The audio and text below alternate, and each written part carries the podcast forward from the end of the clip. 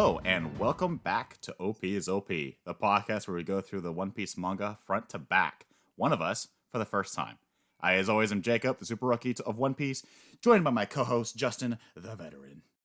Hello, everybody. This week we are covering the Drum Island arc, which covers chapters 130 up to 154 in the manga. So, if you have not read those chapters or watched the corresponding anime episodes, you may want to do so before listening, because we are going to be spoiling absolutely everything. Oh, this arc was fantastic!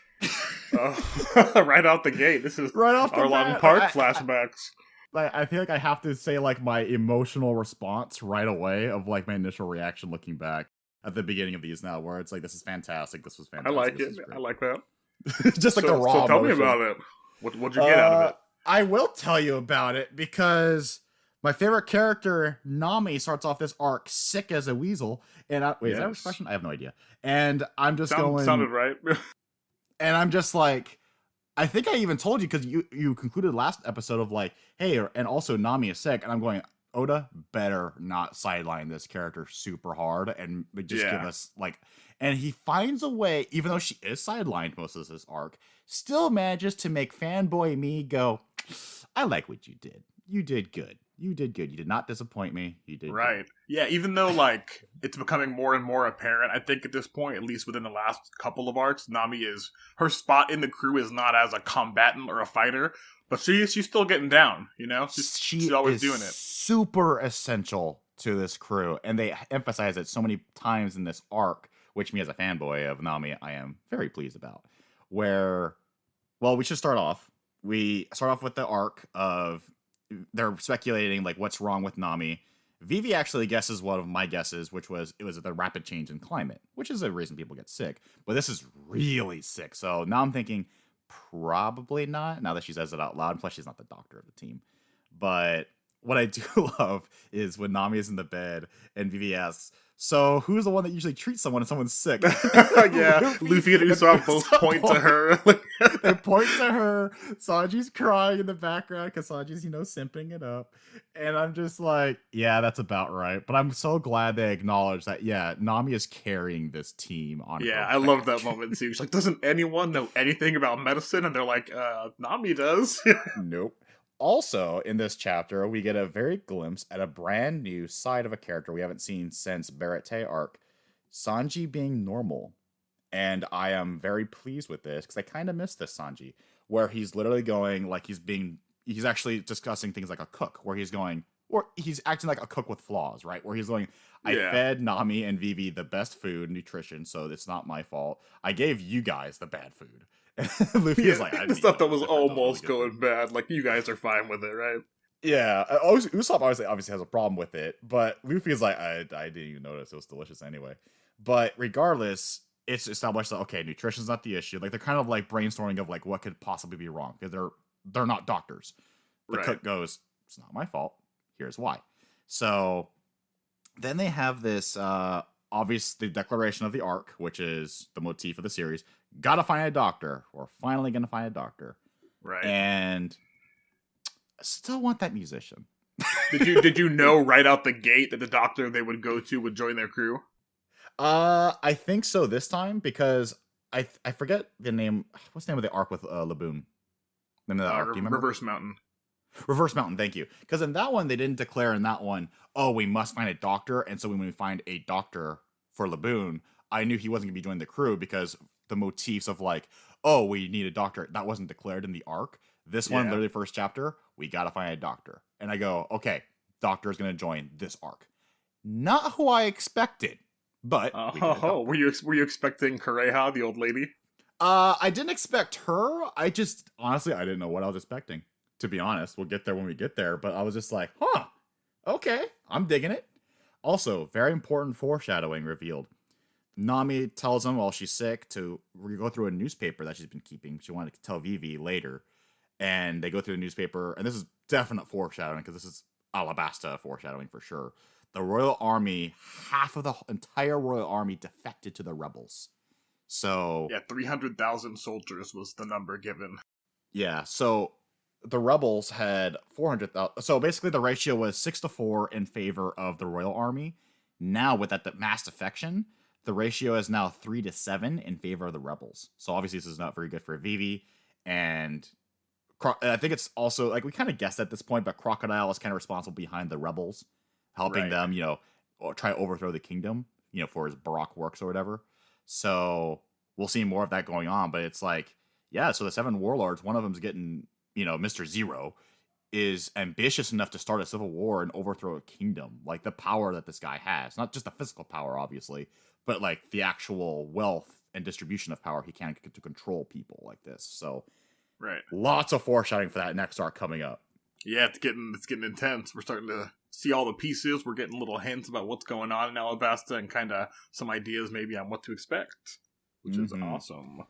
Uh, returning to the present and away from foreshadowing, Zoro does his best. He's trying to navigate, going like, oh, "Yeah, I'm just following this cloud on eyesight." Nami, with 104 degrees Fahrenheit, walks out of bed and goes, "What the hell you're doing?" And he's just like, "Yeah, I'm just following the cloud. Make sure that's in front and make sure we're distant." And she's like, "No, that's not how you navigate." But and then she does her magic. She senses there's a change in the wind and goes, "Hey, turn the ship around. Trust me." and even though she collapses because she still has a horrible fever, and then sp- spontaneous cyclone, massive, just hits right where Zoro and the rest of the boat were, were gonna lead him eventually. And Vivi acknowledges like she doesn't say a word for word this, but I'm just gonna speak for Vivi here. This crew would be fucking dead if it weren't for Nami. Okay. yeah. she is exceptional in her work. Even when she's sick and handicapped, she is MVP. Yeah, and Vivi totally recognizes that. She Mhm. uh, immediately realizes that there's no way they're going to get to Alabasta in any time, sort of timeliness or probably even safe without Nami at her best.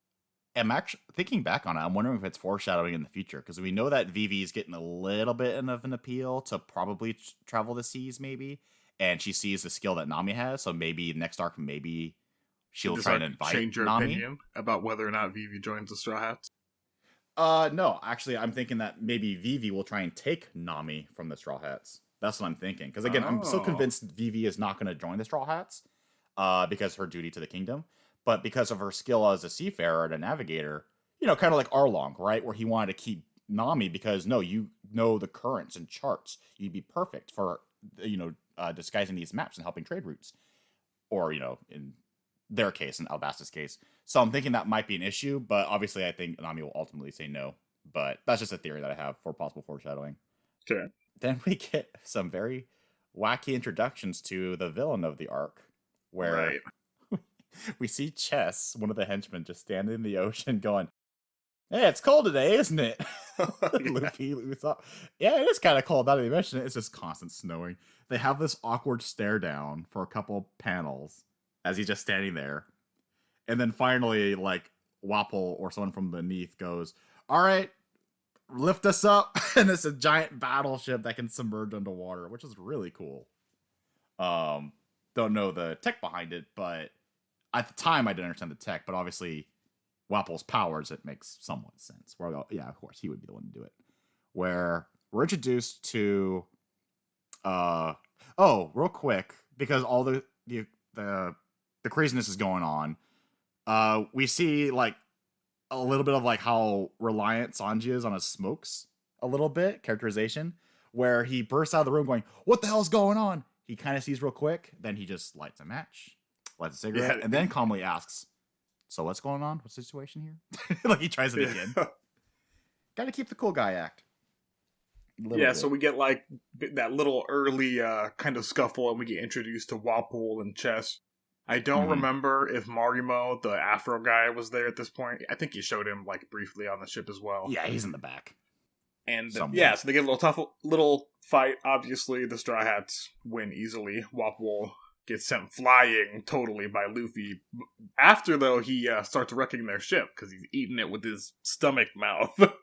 I'm glad you mentioned that because again, we see that scene where the the merry-go is taking more and more damage, and I keep thinking again, like I know in this case they absolutely need a doctor because without Nami they're dead, but it's like, and I joke around they need a musician, but I really hope the next person is a carpenter because every single time I'm seeing Yeah. Usopp like doing these makeshift repairs, and it's looking worse and worse every time. Like there's a panel where they show like the one of the main shafts, like the main uh, columns that support the sails. One of them is literally bent because it's like sheet metal trying to hold it together. And then the side that yeah, I uh, think wa- that's from uh, when you were mentioning Reverse Mountain, right? When Mm-hmm. Luffy ripped it off to hit Laboon, and that's still showing because Usopp did his best to band-aid it back yeah, on when we talked major about points for consistency. not working.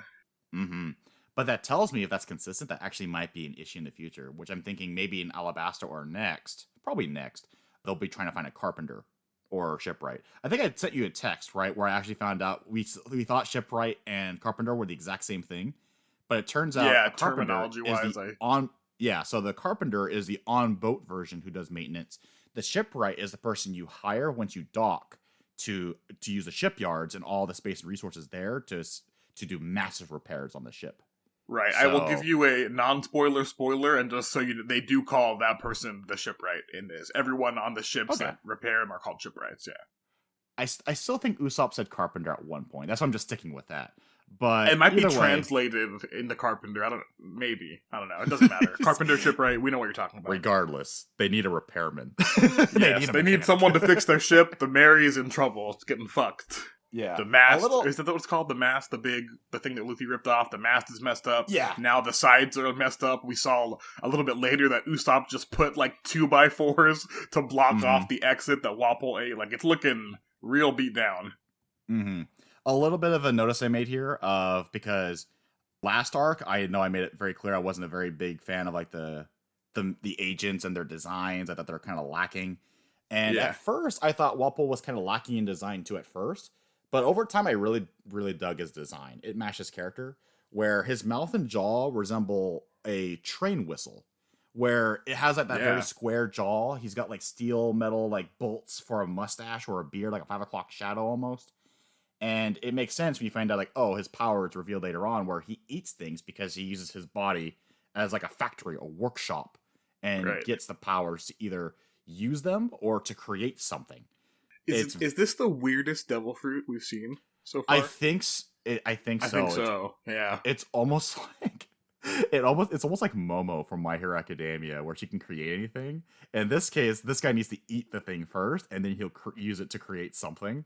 So have if you, he seen, doesn't have you seen JoJo? Like this is almost like a stand. Like I wouldn't be surprised if Stand had an ability like this. Probably, I wouldn't doubt that either. I just want to acknowledge it because his design really grew on me over time. Because at first I'm just like, this guy's guy kind of lacking. He's got like a like a dead uh snow hippo creature tied on for a cape, and then he's got like the weird hair. I wasn't digging it, but then I noticed like the details of like, oh, his mustache. Oh, there's a those are bolts. Oh, his jaws Yeah. for like a steam whistle. Like, oh, I- was digging it. Like, there's little details there. So it really Yeah, I like his design too. I hate Mhm. him, but I like his design. Oh yeah, I'm just thinking aesthetically. Fuck this guy.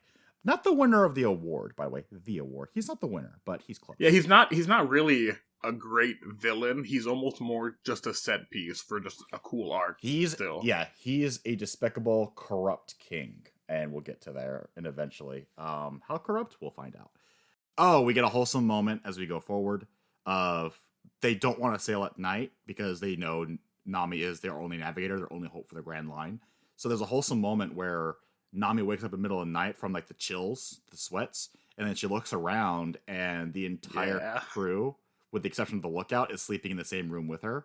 And I thought that was really good, like family moment. And she sees it too. She smiles at the Yeah, I, back those sleep. little moments, like with all the Straw Hats together when they're on the ship in between like arcs, Mhm. those are the best. I live for those. And there was no dialogue, which I loved the most. They could have just put some thought bubbles in there, going Nami going, "Oh, we are like a family now, aren't we?" or something like that. It's like no, it's straight up just it's visual. You put the pieces together yourself. Great wholesome moment. Loved it. Yeah, you can see her. She looks around. You see her smirk, and then she goes back to sleep. You you get everything you need without Yeah. thought bubbles. And I don't And know if- if you've noticed in general, not a lot of thought bubbles in One Piece from Not really. It's more like flashback, uh, like panels where if you get like those, you know, those different kind of speech bubbles where yeah, exactly. Actually, yeah, now that you mention it, yeah, there's very little thought, which is It's. again. A good I think it's kind of. We were talking a little earlier, a couple episodes. I don't remember when, but about how it's kind of cinematic, and I think that's so so true, especially in this regard. You kind of you have to guess and use the context clues and like look at the past and where they're coming from to kind of understand their actions. Yeah. If Instead anything, the characters will talk it. to themselves instead of thinking to themselves. But honestly, that's fine by me. That's it's like a yeah. Luffy especially does that a lot, yeah, right? it's it's more like a play or a stage, and that's fine by me. Also, of that wholesome moment of all the people that are not in the same room, sleeping in the same room as Nami, Sanji is the lookout. And he's the one to keep an eye. And I'm like, really, of all people, you think Sanji with his quips would have been like, no, I'm not leaving Nami aside no matter what kind of thing. It's like, no, he's actually being a good crew member now for the sake of Nami's health. So, again, Sanji's doing everything he can to get off that bottom of the tier list I have, where he's actually like, I don't like being at the bottom. I want to actually do something. I want to actually be productive and a good crew member. He's doing it. He's impressing me so far. Yeah. So then basically they randomly and very luckily stumble on the island, Drum Island, with the big drum shaped mountains. They get a very cautious, paranoid, I wouldn't even call it welcome, more like a, a warning, where they try to dock and then the locals, that are actually civilians, we learned they're not actually armed guards, they're just armed civilians, like a militia. And they just go like, we don't want pirates, we don't want your business, get the hell out. Right? We don't want no outsiders here um, they even fire two warning shots. One was actually a warning shot, and one actually hits Vivi when she's trying to prevent Sanji from retaliating. And Luffy, obviously, instinctively wants to fight back. Vivi actually stands out here, actually, because so far the last couple arcs, I haven't cared for Vivi at all. Like she's still like kind of like Miss Wednesday to me, but now she's actually Vivi, Princess Vivi, where she's actually telling Luffy, the captain of the boat, "Hey, best course of action, not to fight. Remember, we need a doctor, and the last thing we need is to get a fight in our hands. Right, like we, we need, need them to help us. Someone in that crowd very well could be the doctor. If you make a bad impression, they're not going to want to help you. Yeah, and then a big character moment. Luffy thinks about it and agrees and goes because I think Vivi like calls him out on it first, right? Where it's like, yeah, yeah, you're a failure of a captain if you do this, and then Luffy actually goes, you know what, you're right. And then they both bow. They both, you know, beg. We need a doctor. Yeah, it's like, a really oh. good character moment for Vivi and Luffy. Yeah, he is like really strong, and he kind of just goes on his own, but he still still needs to learn about being an actual leader a little bit. It seems like mm. is what we get from here, and Vivi's yeah. gonna help him along a little bit, which is good. Especially because we learn like the next chapter that these are just militia civilians with guns, and we've seen that he's repellent to guns. He could easily just take them all out right? Oh yeah. But Vivi reminding him, yeah, like we just need a doctor, and if the doctor is native to the village, probably not the best idea to take out these armed guards and have like a, this like the hostile presence, this hostile welcome. She's totally right, by the way. Right. So then we can kind of fast track, right? Oh, they befriend the villagers as always. They meet them. They meet the guy, the former like army men of the Captain the king. Dalton. Captain Dalton, right? Mm-hmm. And he tells them like, "Oh, there's only one doctor here because we learned that all the other doctors the were taken by the king." The witch, Doctor Kira. The, yeah, Kure- you... Kureha. Wait, how do you pronounce it? Kureha. Kureha? Oh, come on! I like Kira better. how do you how do you get Kira out of K U R E H A? Because cure and then all. Oh, they, like we, hear, we hear the term cure because we hear Cure All a lot later on in this arc. So, and she's so good at her job, we'll find out later on that she basically cures all. She cures everyone. So I thought this was just short for Cure. Well, the nice thing about One Piece names is that, uh, at least in Japanese, well, and kind of in English too, they're all written just phonetically in uh, katakana, which means like usually for jet words that are not Japanese. Yeah. So all the names are pretty much one for one, like just phonetic kureha, like kureha. Kureha? All right, fine. It's it sounds you can call it whatever you want. You say it like yeah. that. I'll go along. Kiriha. Kiriha. So yeah. So then uh, Dalton tells Sanji, Luffy, and Usopp, Nami, Vivi, they're all there. That yeah, there's only one doctor. She's way up that mountain. All of the lifts that were up there got destroyed. So if you were wanted to go, you're gonna have to climb. That's the yeah, and, and then Dalton gives them an Oregon Trail approach, where it's like either go on the safe path on the side, Luffy and Sanji for trying to take Nami to the witch, the doctor, or go on the dangerous path with all these giant like werewolf rabbits, the lapis. Yeah, we'll call them murder rabbits for yeah, murder rabbits. And then of course Sanji and Luffy being Sanji and Luffy, they route to take the risk to save yeah, time. Yeah, so we're, gonna take the fastest route. No, uh, no other option. Mm-hmm. And we get some major foreshadowing and world building here, where Dalton talks to I think Vivi and Usopp about why the king isn't here, what's going on, like why they're talking about an election process going on. And as the Drum Kingdom was defeated by Captain Blackbeard and four yes. other pirates, We get like shadow silhouettes. One has a saber, which is nothing much, but one of them have like a, a like a club or a horn, like on this over shoulder. That might be important as like a, a character cue later on if they're split up. But Right. this is the fir- this is like the second time I think, or the first time, where we have a direct reference to a real life pirate. Captain Yes. Blackbeard is the most famous of real life pirates. In your estimation, who's the first? Uh, well, you mentioned Zorro, and he was directly mentioned, Okay, uh, right. inspired by the French pirate, but he wasn't Yeah. directly named after him. Right. This guy is just straight up Blackbeard. This is Yeah. straight up just Captain Blackbeard directly. Like, there's no like. Obviously, it makes sense because like Oda's name style is yeah, it's just a, a very uh open feature, like the red haired pirates with Shanks, for example, who's literally Shank, right? So it's Right. a lot of times it's just blunt and to the point. In this case, it's Captain Blackbeard, and it resembles the real life pirate. So we'll see if he actually was as successful as the real life pirate.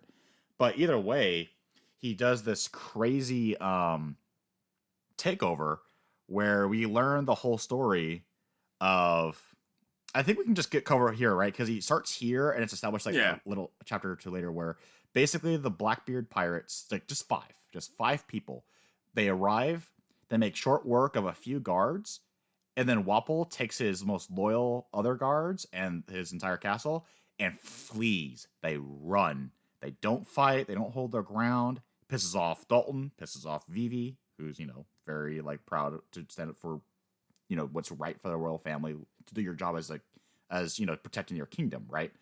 Yeah. And Wapol is a is a coward. He does not fight.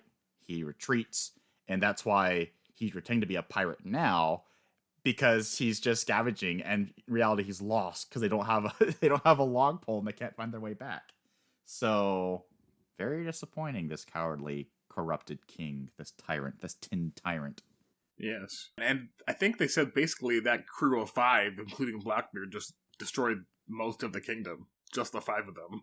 yeah because as of right now uh, they just have a few scattered villages and obviously the harsh weather doesn't help with rebuilding efforts but it looks like locally they've mostly rebuilt right where it's like it's not um there's not a lot of wreckages there's still not a lot of debris still but obviously the lapins are in between any major routes to the castle in there the ropes the the gorandas that lead to the castle they're all out of commission so like infrastructure's been damaged the blackbeards probably took the loot and they left right Right. damage has been done king is gone and now dalton and the villagers are like we're just trying to rebuild we don't want any outside influence just let us be right then obviously Wapol is doing his best to come back he's a coward like he saw power and and, and ran Yeah. So Mhm. then Sanji and Luffy do their trek up the mountain. What are the the points you want to hit there? Because there's some good ones. Uh, well, the action is hilarious because when it first starts, they're just talking like nonchalantly about like, oh, the these people probably don't sleep, right? And it's like, why? Because of like some bullshit reasons. But while they're doing that, they're being attacked by these lapins and they're jumping around like video game characters. Like no big deal. Like you know, like you're playing co-op, like couch co-op. You're just hitting the A button to jump while you're just talking about some random conversation, but you're playing the game at the same time. That's like what they're doing right now. Um, I, I wanted to say like that conversation that Luffy and Sanji have. I really like that as a little bit of characterization for both of them. Luffy, it's just you know typical funny reinforcement. Like, yeah, people in snow countries don't sleep. You know, Luffy's just stupid. Like, it's too Hmm. cold, they would die. And Sanji's like, what? That's ridiculous. But did you know that women in snow countries have purer skin because pu- they like rub the snow in and it, it seeps into their skin. Like he's just as much of an idiot when it comes to women. You know that I just like that like interaction there with them. yeah. it was cool seeing them like in a hmm really just like a one-on-one conversation for the first time probably since Baratie. Yeah, and that's why I'm also saying Sanji was warming up to me because that conversation I would totally imagine old Sanji from Baratie having because yeah, he's still a womanizer, and he would that would be his reasoning, right? Where it's like, oh, this this this the the white snow makes their pale skin smooth and creamy and beautiful, Right. And it's like, of course, Sanji would think that as a priority. Of course, he would. Of course he would he wants to believe it too, you know. So Yeah. he goes with it. hmm And uh so there's two towns established, one bighorn, one cocoa weed. Kira shows up. Sorry, Kirihei. Kirihei? Kureha. No. What'd you It say? it's not that important. Kureha. Kiriha. I think Kirihi is a is, is a real life military base or something like that. I think it might be. Yeah, Uh Kiriha. I'm gonna I'm gonna botch this name so much. that's fine. Kiriha shows up with Tony Tony Chopper, a oddly named animal character right from the front. There's a few animal characters that are named right away. We've gotten Chocho, we've gotten uh the duck, we've gotten oh, God, all the yeah. characters have been named so far. But this one, it was right away because it was established on the same panel as uh Kiriha, Kuriha. Ah! Yeah, yeah, that was that's pretty close, right? So right when she she uh well, while Sanji and Luffy go up the mountain, she has just come down again. Yeah, She's in a village close to where they left from, but not the same one. Mm-hmm. And then we see uh it said her faithful or beloved pet reindeer Chopper as he's introduced, Mhm. I think, right? And only a reindeer and nothing else. Wink, wink. yeah. That's it. But we see her work. We see like she's the only reliable doctor on the island, and she has a huge ego, incredibly narcissistic. You know, kind of like early Doctor Strange or like early Iron Man, where she's like uh, she's so good at her job, where she's like very blunt about it. She's seemingly like very unkind, and well, she kind of is actually, but she's good. She knows immediately what the cure Yeah. the solution is. Everyone else hates her though because she has this antisocial, blunt attitude that's very unkind and forceful. And when you're a doctor, you're supposed to be like kind and treating. That's what people perceive it anyway. And then when she done her uh, solution, and people are like, "What the hell did you just do to my boy?" And she's like, "Okay, I want half your money. I want half your stocks. I want like she demands like half of all their possessions." And everyone hates her for that because like she robs them blind, seemingly. Is it an America reference? Yeah, I was gonna say like don't ask too political, but it's like yeah, she's like the, the best privatized doctor you could ask for.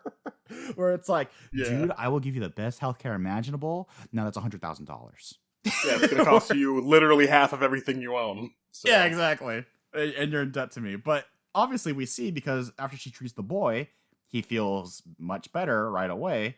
And then she kind of like gives him a discount where she gets some thanks, where she's like, instead of 50%, I'll take 49% for that little bit of kindness from the boy. And then they go, thank you, thank you, ma'am, thank you. Just take it and leave kind of thing. So Yeah. She's really good at her job. But I'm actually very glad you brought up that point, Justin, because when we get to another Doctor of Name later on, and that whole discussion with that, this persona of Kiriha, is that her name? Yeah, that was good. Kiriha? I think I'm just going with that, Kiriha. Uh, sorry, for listeners who pronounce it differently.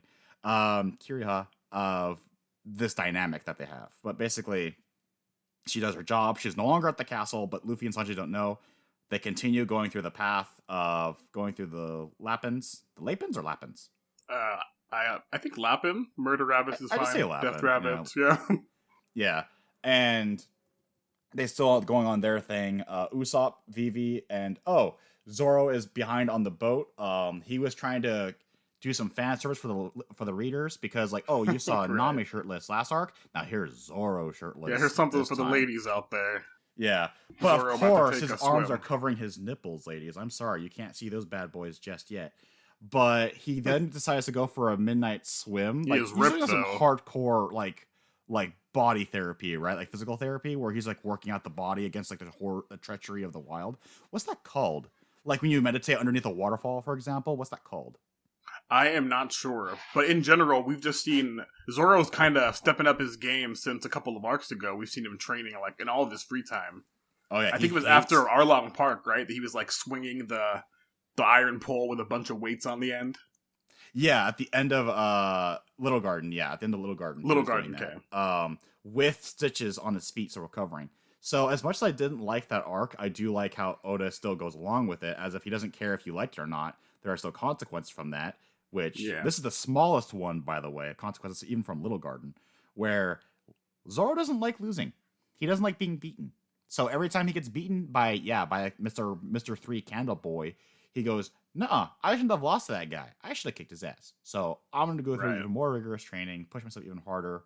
Uh, my stitches are healed up. Like they established it, right? Where he talks to the duck, the he gives the affirmed quack, and then he goes, "All right, I'm I'm healed up. I'm stitched. All right, time to torture my body because what doesn't kill you makes you stronger." Kind of mentality. Right. Uh, Usopp and Vivi are back at Bighorn. They're just hoping for the best. There was a nice character moment too. Actually, we forgot to mention where when Luffy uh, well, Nami gives Luffy permission to carry her and trust um, him with her life, right? Because Right. Sanji establishes whatever happens to you happens to her, right? And Nami trusts him. Usopp and Vivi are out in the cold, like watching, kind of like standing guard. Like they, they know they can't do anything at this point, but they feel like they Mhm. can't sit down. They feel like they have to just at least stand at the ready just in case to look out. And I really did appreciate that. The Straw Hats are really a like family. I like that as well. Mm-hmm. Wapol, we cut to Wapol. He finds the island. Um, they make quick work of the, the the militia that was standing guard. Very unfortunate. Like further affirming that yeah, there's a big power gap between the civilians and the Wapol pirates or the Wapol Tin Tyrant crew, and Right. them with the Straw Hats. Like you you mentioned early on, the Tin Ty- the Tin Tyrants they got wiped easily by the Straw Hats the first time on the boat Yeah. so there's definitely these big power gaps but we get introduction to chess and kuromarimo the henchman um robson white walkie the woolly hippo mount um and it's so fucked up that you realize oh wapol is totally wearing uh robson's brother on around him as a cape or as a jacket because he goes oh you're still not mad that i killed your brother am i oh you shouldn't worry about that i'm just like dude fuck this guy dude Right. Yeah, he really Like, is a you're a- dick. Yeah, you're a coward and a dick. Come on, man. a, a villain, obviously. Um, So then I think r- cutaway. Meanwhile, we have Usopp are now Usopp and Vivi are with Dalton, going to try and catch Kureha and tell her like, "Oh, please go back up the mountain. Our friends are going up there with someone really sick." And then I don't know how. Maybe they had a snail phone or something, but they got word that Wapol came back, right? And Dalton takes off in think- full devil fruit form.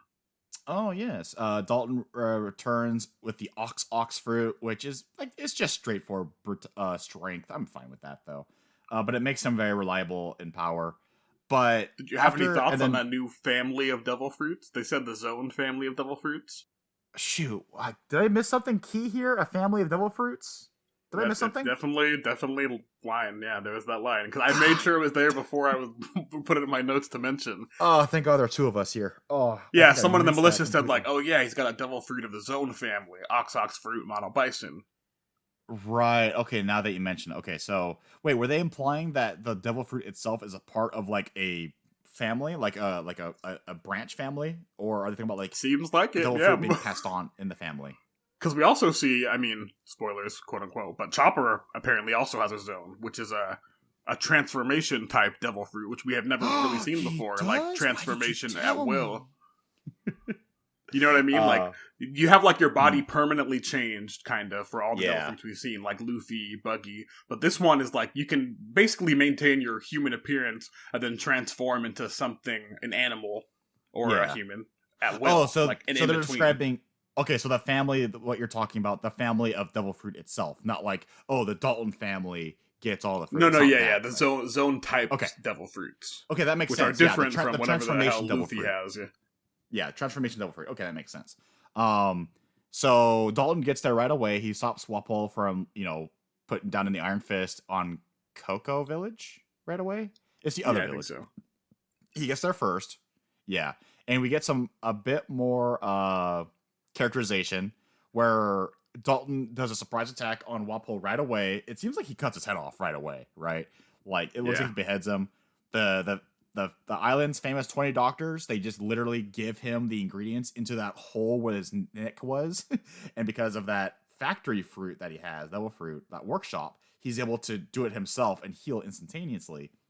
But yeah like just make a new head because his head actually did he cut it off and they're like oh surgery they yeah, like tape on they use nails new head Yeah, the, I, I was trying. I was looking back, and I was like wondering, like, is there a head that actually flops, like in like you know Jango Fett from the Star Wars prequels? Like you see a shadow a little bit before the helmet goes off, but there's none of that.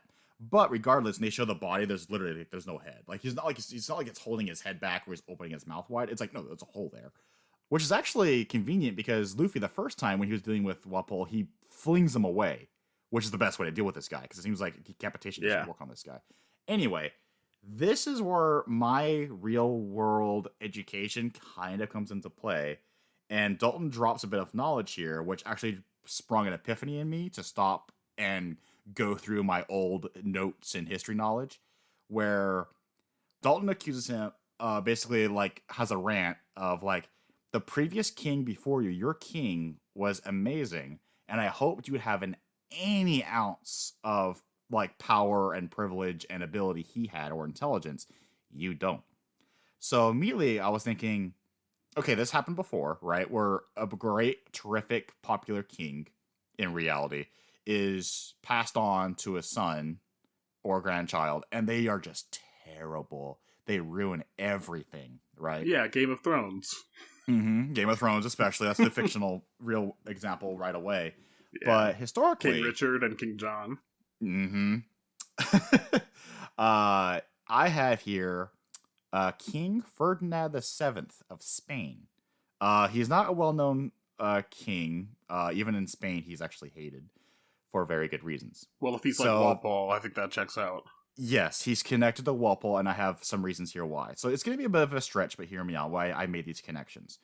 Ferdinand VII takes place over, in reality, he takes over a docile Charles IV, but Charles IV took over, took after Charles III, who I perceived as, you know, the father figure who was like, this guy's amazing because Charles III established Spain as like a sovereignty overseas, nationality, empire. Like the, Charles III was popular with the people. Like he was just a great king overall, right, in Spain's history for the time. Yeah. Ferdinand VII takes over, and immediately when he's king, this guy you might have heard, Napoleon Bonaparte from France, he comes over, invades Spain. Ferdinand VII, instead of Wapol, Wapol flees, right? Ferdinand VII, he capitulates, like in the same year. He surrenders and goes, I will be a vassal. I will do what you say. Oh, are there words of rebels trying to usurp, overthrow you? Don't worry.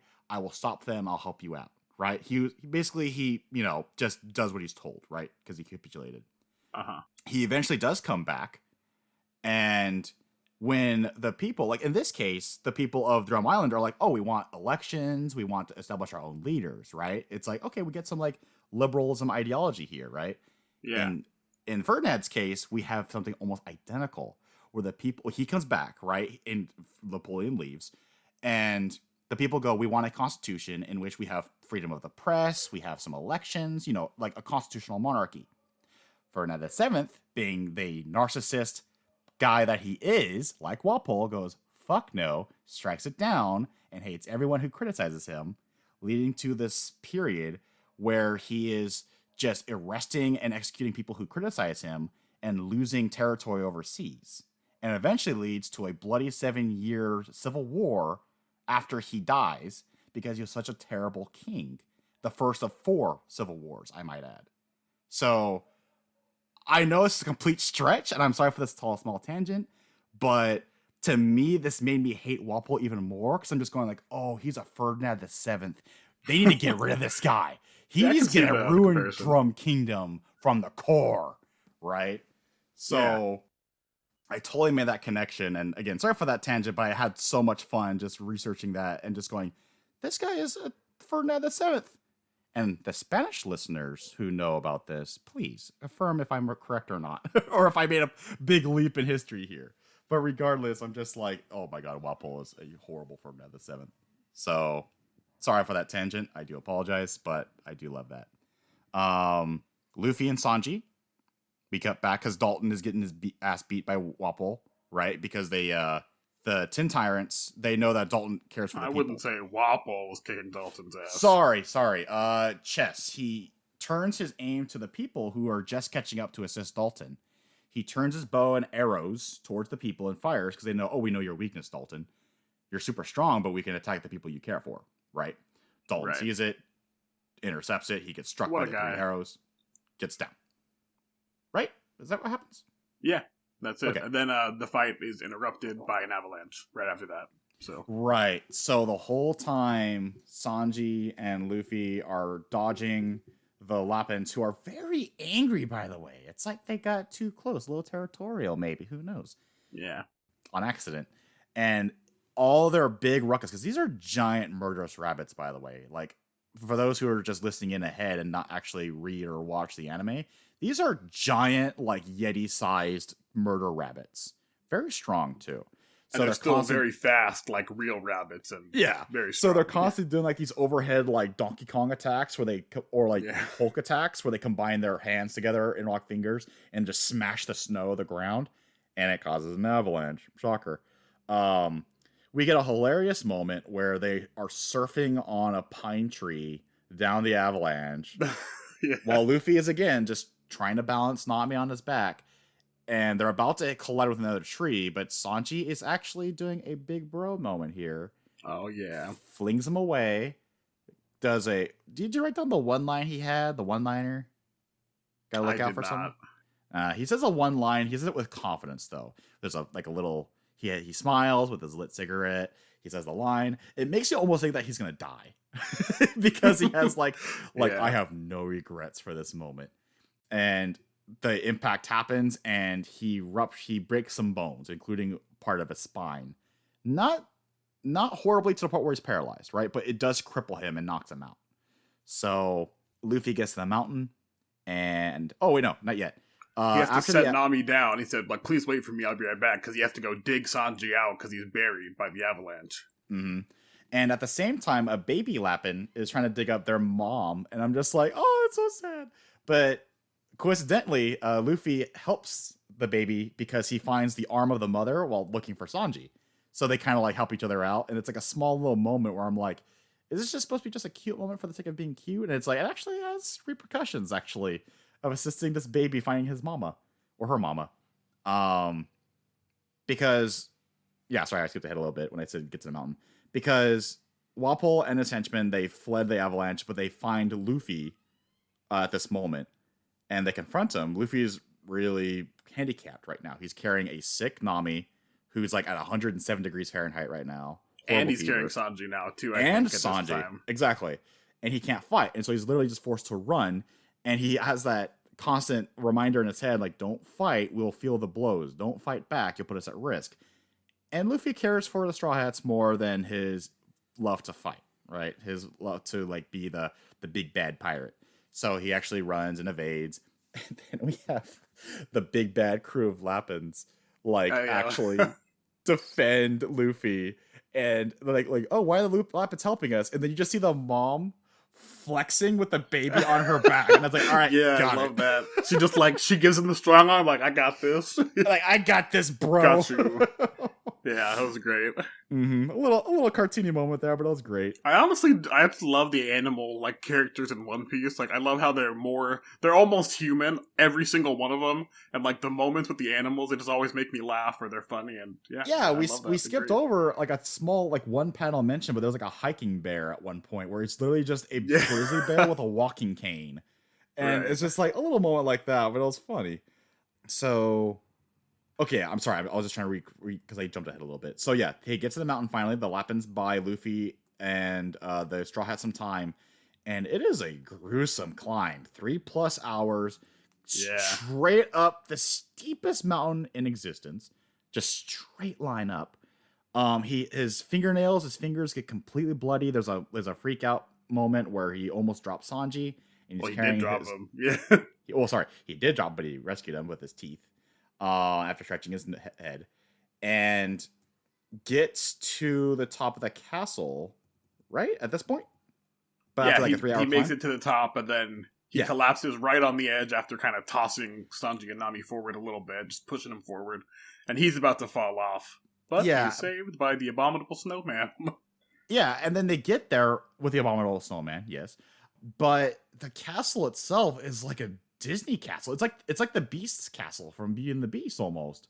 Where I'm just Yeah. like, look at this relic that's hidden. Because Beast Castle, for the comparison's sake, is is hidden deep like in the big bad forest, right? The dark forest that no one wants to traverse because it's so scary, uh, patrolled by wolves. And in this case, this beautiful ice castle, I guess you can make a comparison to Frozen as well here for making Disney comparisons, is just on top of this, the tallest peak of Drum Kingdom. And they established that it's 15,000 feet high next chapter, where 15,000 feet mountain, by the way, that's as tall as Mount Fairweather, Mount Whitney in real life. yeah, Mount Whitney, I think, just is- scaled that Yeah. fifteen thousand feet with two people on his back. Yeah, so basically, Luffy is a better mountain climber than you'll ever be. I'm sorry, listener. So, it's just facts. uh, unfortunate, but that is the fact. We get some. so Usopp and Vivi are trying to catch up to Wapol. They're trying to assist, right? They're desperately trying to, but they're clearly out of their game here. but they're trying so hard. But we get some comedy gold in this chapter. oh my the page God. you sent me, you texted it. Yeah, so okay, so I point out little bits where like, oh, Usopp's like a Looney Tunes character, like an Arlong Park, where he's like standing upright, where he's like doing the Scooby Doo peering over the wall. But in this case, like I forget how. I think it's because they're just like trying to recover from the avalanche, and Usopp's still kind of like out of it. Vivi Yeah, is carrying him by his nose, and it's Just him, stretching yeah. his entire face. it's it's almost like it's a it's a mask, or it's like it's just super stretchy, and I'm just like, oh my god. And then at some point, she's just like, okay, I can't carry you, and just smacking him endlessly. He finally like gets alert and goes, wait, I feel swollen. What happened? And he's like covered in like it looks like bee stings almost, but it's just her Yeah. smacking him. And then she just goes, oh, nothing, nothing happened. Uh, you're just awake. It's good. That's good to know. Moving on. They run into Zoro, you know, shirtless, giggity for all the people out there who want that. I do. And he just goes, Oh, it's so cold. Oh, Vivi, you're here.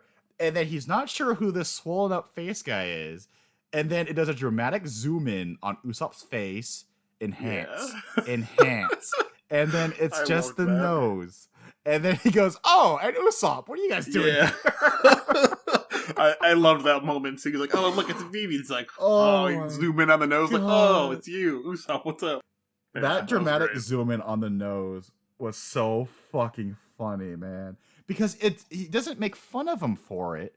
It's funny to us because like, oh, haha, it's the nose, but he doesn't like make fun of Usopp going, oh, I recognize you by your nose. He just goes, oh, it's Usopp. What's up? Because again, a trope I hate in shonen in a lot of shonen series is they have to state their reasoning of why they do something to the audience as if like they're five year olds. But One Piece doesn't do this all the time, and when it doesn't do this, it does it like this, and it's so hilarious. It's perfect Yeah. because Zoro knows Usopp. He's very perceptive. He's got the nose. Yeah, I love that. but the comedy doesn't even stop there because Usopp and Vivi have their moments, but then they come they catch up to some of uh Wapol's uh loyal soldiers that were s- uh, standing guard of Dalton's body. And Zoro just sees a soldier. You think like, oh, he's really pissed off because he just does like a quick like one-two punch on the soldier, on the officer, downs him. soldier's like, who is this crazy punch man? And then Zoro's just like, ah, nice jacket. yeah. like chapter 139 is just all comedy, but it's also like, yeah, because these guys know, like Zoro especially, he knows these guys are nothing. He doesn't need his swords. He's fine. Like, these guys are nothing. Like they're fun. Yeah, I mean, we can see here that he's flipping ripped. Even without his sword, he's still a force. Yeah, exactly. Again, Oda making the fan service equal for everyone. Like, hey, guys, it's okay. I, I am equal to both. You want shirtless Nami, I'll give you shirtless Zoro. And he does action in that. I mean, come on. He does he gives it all. But basically it's like build up to Zoro basically handling those guys, but we're not gonna get back to that until a little while later. Um, to recover Dalton's body. We cut back to the castle and we get like some some world building, right? Where we find out for a fact Nami was in fact sick from ticks from the jungle, which was actually my first Yes. guess, but I resorted to the weather thing, I think. But I actually like it. I wrote down the notes here too. Even fan service has consequences. Because it's like, oh, so Candleman burns off Nami's shirt and we see her in a bra with the frills and details of it all, haha. But it's also like, but she got ticks because even Kiraha goes, What idiot goes in the jungle shirtless? What the hell are you doing? Yeah. it's like it wasn't her it wasn't like she wanted to but either way it's like even the fan service that you want dear listeners dear readers your fan service almost killed nami. Are you happy? Are you happy with yourself? You almost killed best girl. How dare you? How dare you? Oh i had a question for you. Yeah, what you got? is kiraha is she a witch to you? I think she is That yeah, that's like kind of the uh, the illusion that they go with, right? Or the metaphor that she's like evocative of a witch. She looks kind of old haggy. Mm-hmm. Uh, I have two reasons why I think, she, uh, three reasons why I totally think she's a witch. One, she is out of time. She is Ozzy Osbourne fan girl who came from a Black Sabbath concert with hippie hair and all, with Yeah. a pierced belly button and everything. She's got the Ozzy Osbourne uh, glasses and all. So one out of time. Two, by pointing an index finger at someone's forehead, she can give you the exact temperature of your body within seconds and go, oh, you're okay, you're healing, but you're still 100.78 degrees Fahrenheit. You're healing, but you're not there yet by pointing a finger. Now you're probably just saying, "Oh, but we established She's she's, an really expert doctor. job." Yeah, you're she's really good at her job. Shut the hell up, okay? And number three, we establish later on, a little bit indirectly, she kind of teleports. It's not clear how she gets around the castle super fast. There's a point later on where uh where Chopper like flees from the room because Nami gives him a compliment or something, and then out of nowhere, Kiraha is just there. Like she just walks in and sits on the table, no big deal, and goes, "Oh, what are you trying to do?" Not to mention she overhears when people talk shit about her, and then just kicks down the walls, kind of thing, right away. Yeah. Again, headcanon, she is totally a witch from the 1970s All World Earth. You can't well, change yeah. Plus, you you skip the honestly the most damning fact. She's 139 years old. oh, that's What she's just the hell? healthy. She's just healthy. Uh, I don't know. I think, yeah, and this is not revealed obviously, but I think there's something else there because every time she starts a a freaking sentence, almost like, "Oh, you want to know the secret to my youth?" and no one ever says yes. They're always like, Mhm. "I didn't ask," and they just brush it off. Right? Could be Yeah. a secret there. That's all I'm saying. she Possibly. she says there is. Possibly, possibly. Uh, we get our first introduction to Chopper as well. He gets the the great characterization where you could tell he's not socially capable. He's a little socially awkward, where he tries to peek around a corner. His body's in the reverse position, where Yeah, only one eye is behind like the door frame covered, and yeah, the rest but, of his body but his whole visible. body is still in view. And Nami respectfully points it out, but in a nice way. She calls him a moron a little bit later, but that's fine. Um, or an idiot, and where he's just like scared of her kind of thing of humans in general. He's very socially awkward, as I mentioned. I don't know if it's world building, but the ticks, Keshiwas, Keshias, they're mentioned like three times in this arc, like name dropped. Wasn't important, but exterminated, according to Kiraha, but she kept the vaccine. Also, vaccines. Vaccines are a thing in this world, Yeah, in the, in the world of One Piece. Again, with the tech being all over the place, but I love it. She's, and uh, real quick, just to emphasize how much of like a objective doctor Kiraha is. K- Kiri- Kiriha, mm, Kiriha.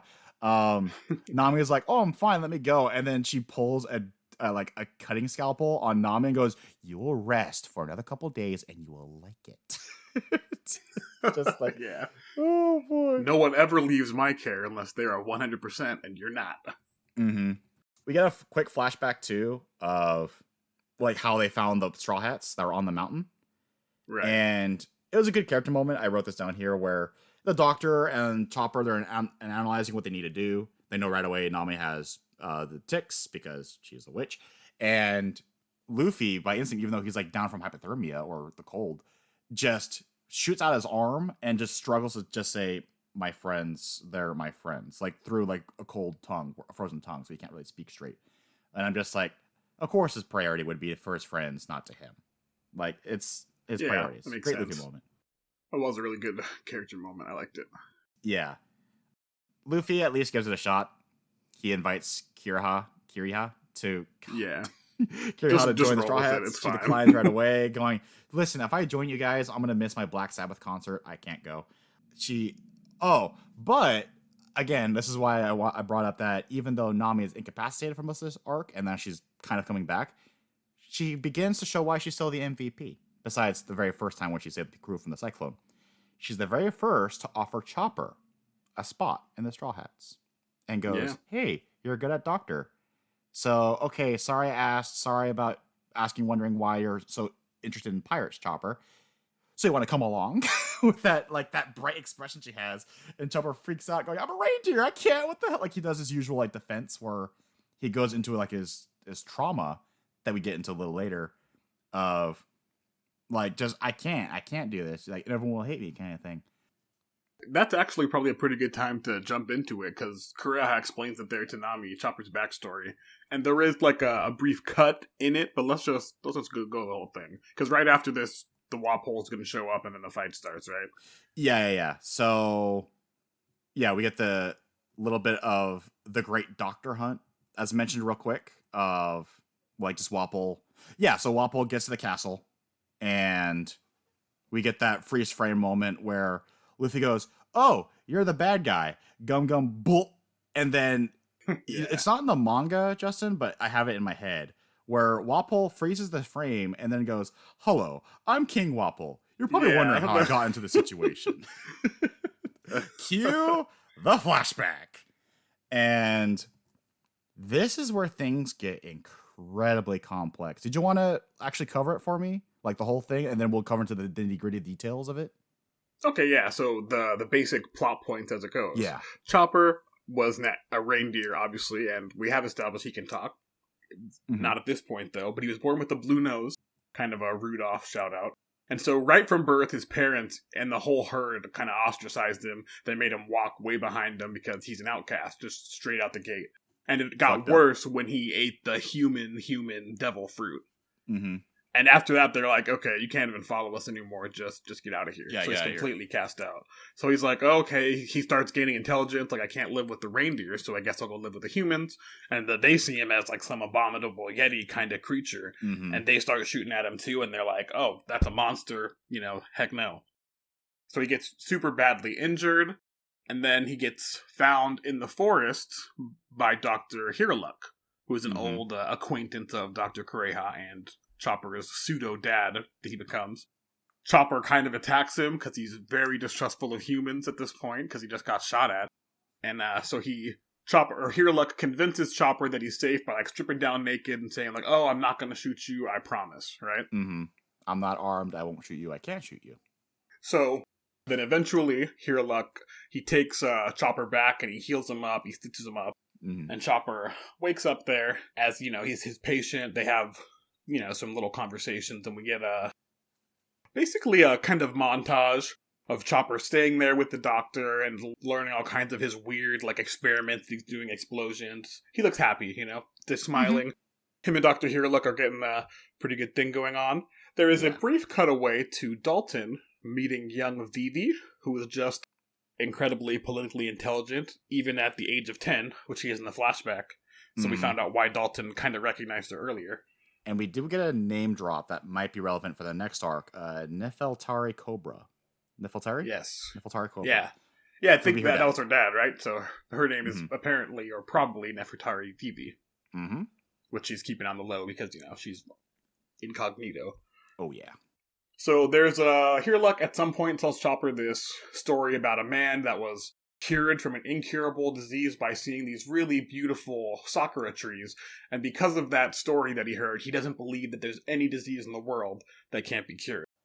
Mm-hmm. So he has his own Jolly Roger flag. It's got some sakura leaves on it. And he said, This is the symbol of faith that rejects all impossibilities. You know, I'm raising it against all diseases. Like, yay, cool, fuck Mhm. diseases. And he's like, Yeah, if you want to know what's up with the pirate flag, then one day you set out to sea and see see the world for yourself and how small all of our problems are.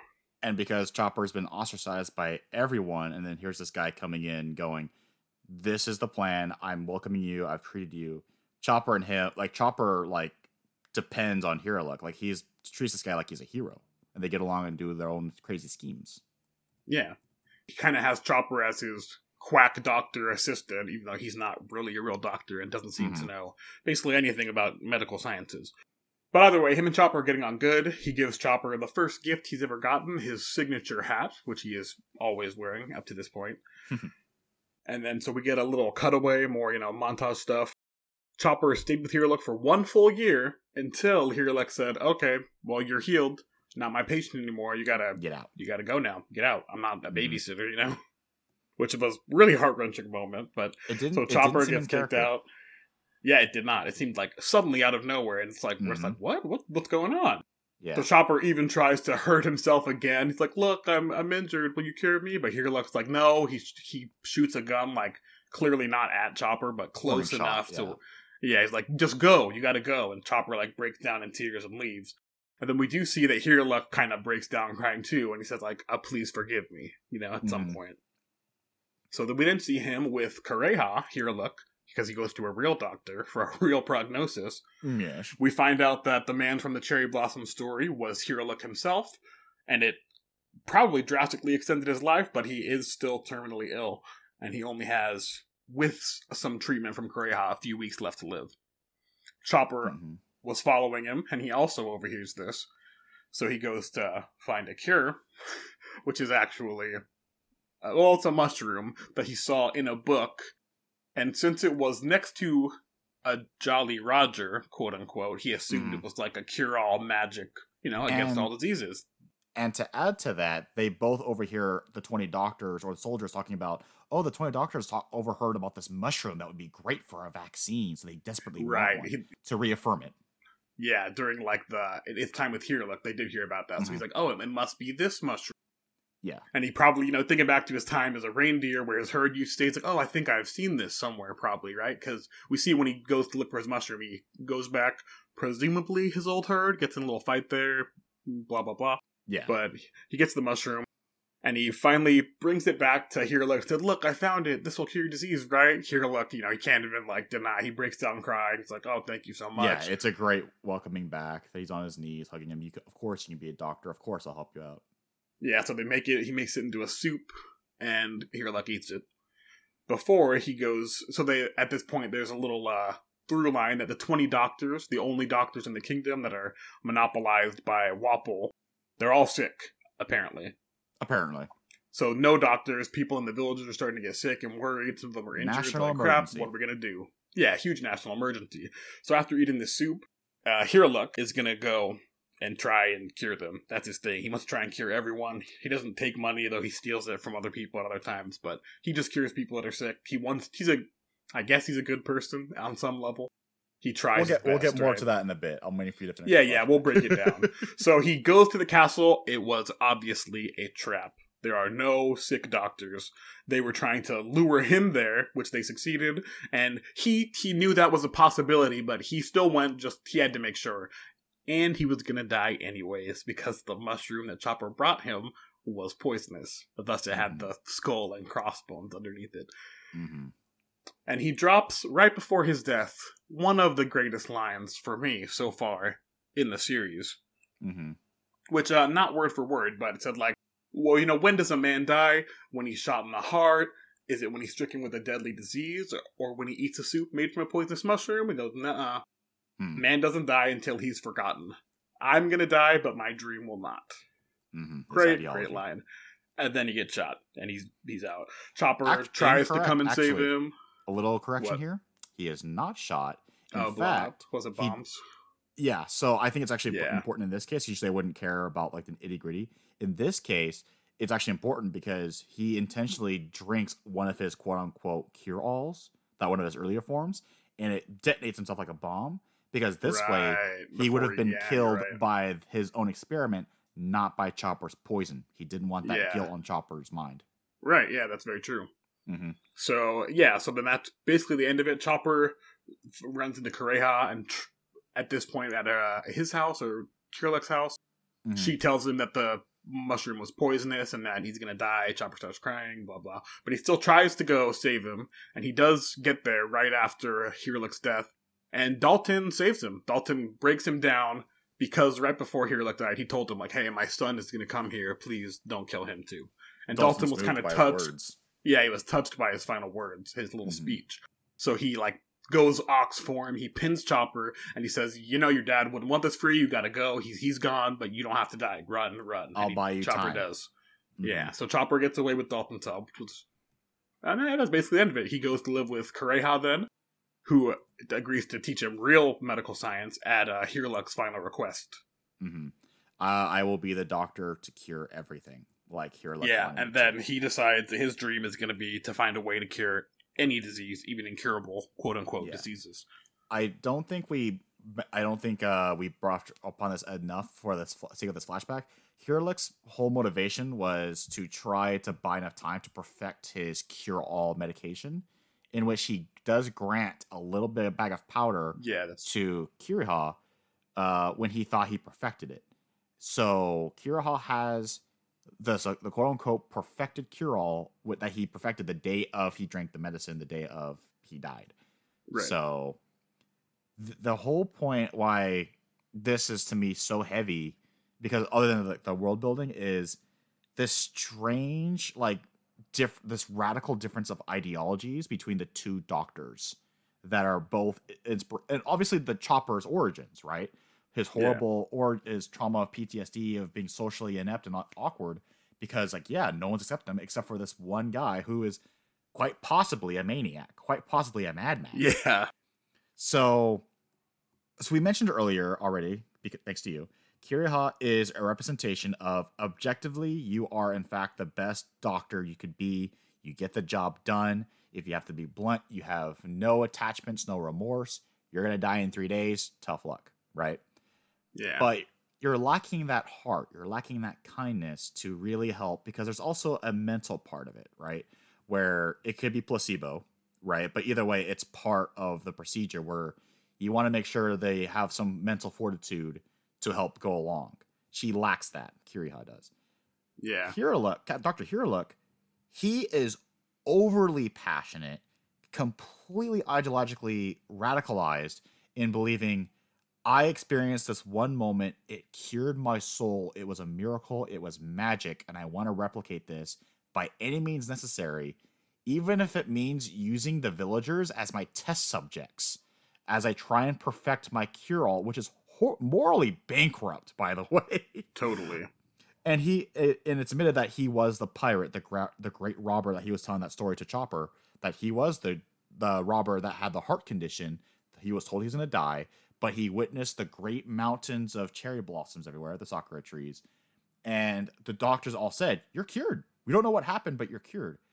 World building wise, real quick, I don't know if this is on Raftel, that magical island, but that, if that kind of like reinforces that whole mystery of like the end of the grand line being like mystical powers almost if this is true word for word right?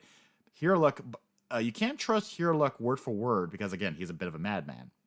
But if it is true that the, the cherry blossom trees cured him by just observing right and curing his soul quote unquote and if that's on raftel i don't think it is but if it's close to raftel then it's like yeah the end of the grand line definitely has some treasures right to be um be aware of. Wonderful world building. But again i bring up this difference of ideologies because chopper was with this guy for a full year. This was his only role model his only teacher his only friend and took from word for word. Like this jolly roger flag that i made with the cherry blossoms that coincidentally look like your hooves. This is the shape this is the symbol of faith. This is a rejection of the status quo a rejection of the norm a rejection to disease right? The- i will be the doctor to cure all even though what he's attempting to do is more of like alchemy slash science rather than like you know like medical science and actually treating Yeah. people uh and, and um the anal the an- eh, what's the word? My two twister here. Uh the human anatomy. Um so the whole fascination i have with this is chopper was raised by a very scummy person but he was very passionate and luckily chopper was taught through the passion of this character not by his horrible deeds right Right. because chopper was naive and innocent enough to perceive it as he's trying to help people right he doesn't understand he's doing of problems right but that's when kiriha comes along comes along after Hirluk, who says, "I want as his last will and testament. I please want you to teach this this reindeer. I want you to teach him medicine. I want you to teach him to be a good It's doctor." such a funny thing to hear. Like, I need you to teach this reindeer medicine. Uh huh. Like actually yeah. teach him medicine. Like it's Piece. almost like Hirluk is aware he's not nearly as good as Kiriha, but he's also aware that he knows nothing. So he's like, "Please, I want you to teach this reindeer medicine." And I know it sounds a little ridiculous, right? Because it's One Piece. Yeah. but I want you to teach this. I don't want to say a monster, okay? That actually makes me sad because we skipped over it.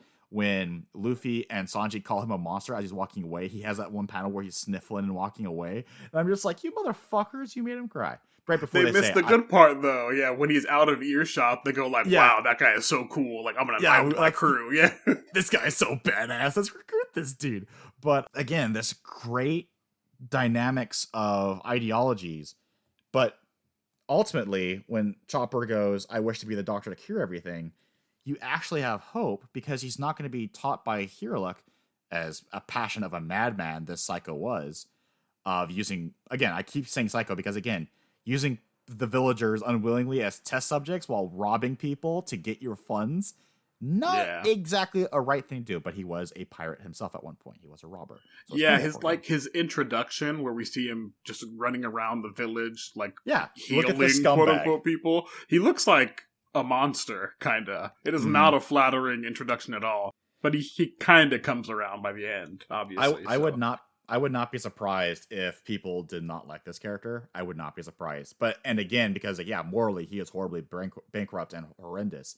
But uh, to me, I like yeah. flawed characters like this, where you can see their motivations, and even if you horribly disagree with them, I I mean, extremely disagree with them, it's still like I could see where this is going because ultimately Chopper is taking the passions from this guy because you see where his heart's at, right? Where he's telling Kiraha, "No, the symbol in the book means it's it's rejecting the impossibilities. This mushroom. See, that's why I used it. I double checked it. Like he's trying his hardest." And Kiraha kind of sees that too. Obviously, she's angry by it because like you still made the wrong decision. You killed him, you idiot.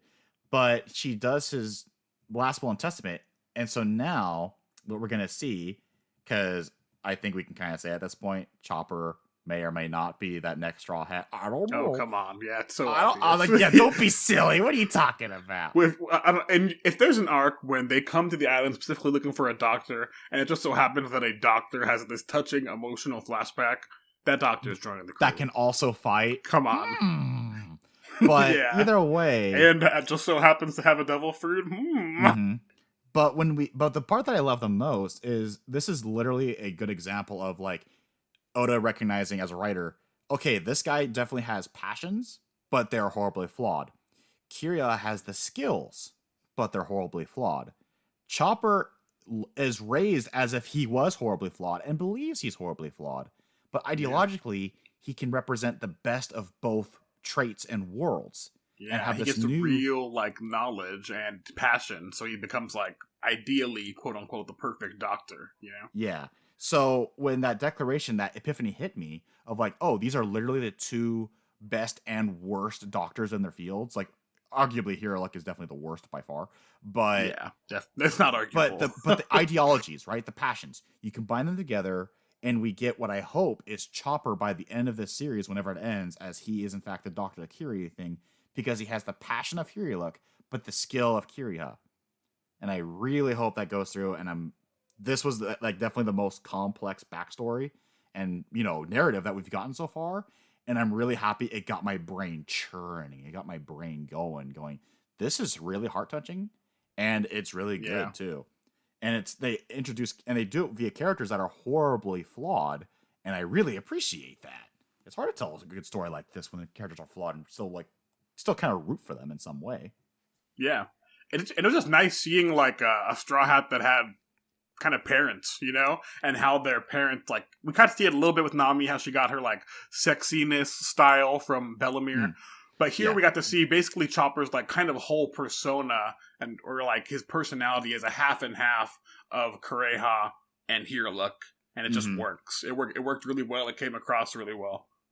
Yeah and i just realized it too he was raised for one year by both like when she was 130 actually wait Well, he was with Kureha a lot longer. a lot longer Because remember, sorry, Vivi was like ten, so he was with Kureha for about seven. yeah years, she was He's a cross between the two. yeah she was it doesn't 133 when she first talked to Hirluck in that flashback and she's 139 now so it's, i think five years with Hirluck i'm sorry five years with Kiriha and one year with uh Hiro with am i getting my names mixed up five No, no, years you with got Kiriha, it with Kureha and, yeah, one. one year with No, no, no, you didn't get it backwards. Wait, no, okay you're saying it in the wrong order, but you're right. Let's just move along. Uh, Because first Okay. with luck, then with Kureha. so he's more five to okay six so years. but yeah. he's gotten five years of practice right so he's uh, he's at nurses training at this point he's got some good training at this point um and that reinforces that uh we then cue back to Wapol finishing and this is how i end up here now with nami uh sorry with luffy finishing lit, Lit. with this yeah. and i'm gonna say it here i still like Arlong park better this is the best punch so far in the series this whole it is. It is up there. Yeah. sorry let me let me paraphrase that the best like motif of luffy doing that you know that punch to start the fight this is the best version of that in my opinion The Gundam Definitely number one hit of the arc for me, hands down. Like that was the most satisfying punch. I would say number two. We'll get to that eventually, though. Oh, or maybe number three. Who knows? But this was like a flat, literally like three chapters of flashbacks in between Gum Gum Bull cutting to the meme, and then we get back to Yeah. the present, and Wapol just gets decked super hard. Yeah, it was great. uh, Luffy, please never stop punching bad guys like that. Please don't. It's very satisfying. It doesn't end the fight, but it's satisfying. yeah, so then action scenes, right? Sanji Action is kind scenes. of out of it. He can't really fight. Nami's still sick inside. She's not fighting. Yeah, well, we get we get to see a bit more of uh, Wapol's powers. He turns into literally a factory. He turns his henchman into one fit character and makes him a super powerful guy. But even then, he's not super powerful. He's just I'm not sure now. When I read it this time, I'm not sure if he actually did anything or if it was just like a joke. Because it did Well- really look like it was just a piggyback ride. like the I- guy, well, like they- they, they- went into his they mouth, he jumped yeah. on his shoulders, and then they joke about being combined. Yeah, but they do talk at the same time in that weird font in the pages. So I think they actually were combined. But the joke yeah, is that's it true. seem like that's it the best much. evidence. Yeah. There is there are some great individual moments I'll point out here because obviously the fight is basically Luffy and Sanji Sanji, even though he's crippled, he does assist here. Uh Sanji and Chopper versus Wasop and his crew, like his main top two dogs. Um, there's some great moments here. There's a terrific tag team combo where Sanji sends Luffy flying straight ahead to get a clear hit against Wasop, where he flings him to, with his kick. Wait, okay. Luffy. Now, now I'm sure you said Wasop. It's Wapol. Wapol. You're mixing what? What- Wapol and Oh, Usopp. You sorry, I'm Wasop looking at twice. Usopp in my notes here. Sorry. yeah, the first time you said it, I was like, "Did he say Wasop?" I didn't say anything, but you said it again. I was like, "Okay, you definitely did." Well, that's what Luffy said yeah. to Wa- uh, when he was flung Basically, by yeah. Sanji. Yeah. that's that's what I meant. Thanks. that was a cool combo Um, attack. Yeah. Oh, Usopp, Zoro, and Vivi try and take carry Dalton to the team. They don't get there in time eventually, but they do some. They have some good moments where Usopp tries. He's inspired because again, Usopp's doing his best, but he's not the strongest. Zoro does it for him, but then Usopp gets like that moment where it's like, "I was about to get serious. Come on," and Zoro goes, "Yeah, I know," but he still does it. I, I love Zoro's like the big brother to everyone on the crew. Yeah, exactly. Like, you know, he's like, "I know you were. I know you were. I you, know you were. would have had I'll, it." I'll take care of it though. You're good. You're Yeah. good. um, there's a part where Luffy takes a cannon shot directly rather than deflecting it because his whole defense of Chopper's ideology and his past, where he defends the flag of the uh, Jolly Roger and the cherry blossoms, going, "You cannot break this symbol. It's unbreakable no matter what you do." Also, indirectly Yeah. damaging Nami's jacket that he's wearing at this point. That's important later. Yeah. And I mean, it's not We also really see- important, but yeah, yeah, funny. we also see Chopper having his own version of like the medicine balls or like the vitamins that Choji has in Naruto, where they're called Yeah. Rumble Balls. So take a quick pause, right? We learned that Zoan Devil Fruits have three transformations. They're Uh-huh. the form they have naturally, which for Chopper is a full reindeer, a full form of the Devil Fruit, which for him is a full human, like it looks like a big hairy human, and then the in between form, which is a form he's normally in. But with this medicine, he has somehow managed to alter like his anatomy or the Devil Fruit somehow Yeah. to give him four extra forms. So I do like this where it's not like the Frieza transformation uh, or like you know Super Saiyan issue where like the more you transform, the stronger you are. In this case, it just means no, your skill allocation is just different. Your body anatomy changes. So in this form, you're faster, Yeah, but you might be Like you can you can switch your stats as needed Yeah. into three different like forms, which is it's completely fine with that. Completely fine with that. I got a little worried when I heard transformation, but when I see it working, I'm like, okay, it allows him to like to respec on the fly. I'm fine with that. That's a really cool skill, but it doesn't make you stronger. It just makes you more flexible. Yeah, so he's a got like a like a tank bruiser, then kind of like Yeah. his middle form support, and then his speed like reindeer form, right? Like yeah. Do I want to be the. Hulk right now, or do I want to be Doctor Strange right now? Hmm. yeah. which he does in this fight. He's fighting against the henchman. He transforms real quick to his smarter mode. And he does like like like like really cheese like sniper scope like enhance and and and, and now like analyze weakness. It's his chin. Like right, got it. He's a reindeer. It's not as obvious to him. Yeah, just go for the chin, dude. Uh, with another amazing punch in this is not by Luffy. I love the Cloven Rose. It is just a clean uppercut from below. He transforms Yeah. to be real tiny, get underneath the guy. Where'd he go? He looks down we get like almost like a Neji Naruto moment as we're continuing with our Naruto comparisons. I'll keep it light, where like he looks down, and then we just get this beautifully drawn panel, which is why I brought that up, of like you could see the action and where he ends with that clean uppercut with Cloven Rose, the guy being knocked out, KO'd, he's done. The Mortal Kombat uppercut, he, he's Yeah. done. He's out. Yeah, very clean action, and it was just a really cool, kind of badass moment for Chopper. He said, like, this Rumble Ball lasts for three minutes, so at the end of that, you're going to be down. And then, Yeah, you know, he and finishes the the, fight with minutes- a clean hit, and he goes, three minutes. yeah, told Three ya. minutes. Yeah, I, li- I liked that. It was cool. Get getting his badass moment there. While meanwhile, while his henchmen are fighting and Wapol, like I think, fleeing the scene after Luffy gets a good hit on him, he flees to go inside the castle, and he's like just distracted a bit because Nami's going out at the same time too. She's curious because at first Luffy's like telling her like, "Oh, we're just we're just having a, we're just having a discussion. Don't worry about it. I'm just taking this jacket. Okay, bye." And then she just goes, "Yeah, Yeah. take that jacket." But then she actually comes out and goes, "Oh, I wonder what's going on." Wapol shows up and goes, "Oh, Straw Hat, I see." And then real quick, naturally, she goes, "Oh no, no, no, I'm innocent." Really? Yeah, I'm just I'm just here to look. Okay then. And then no talk, no talk. Next panel, he's looking. Next panel, he's climbing up.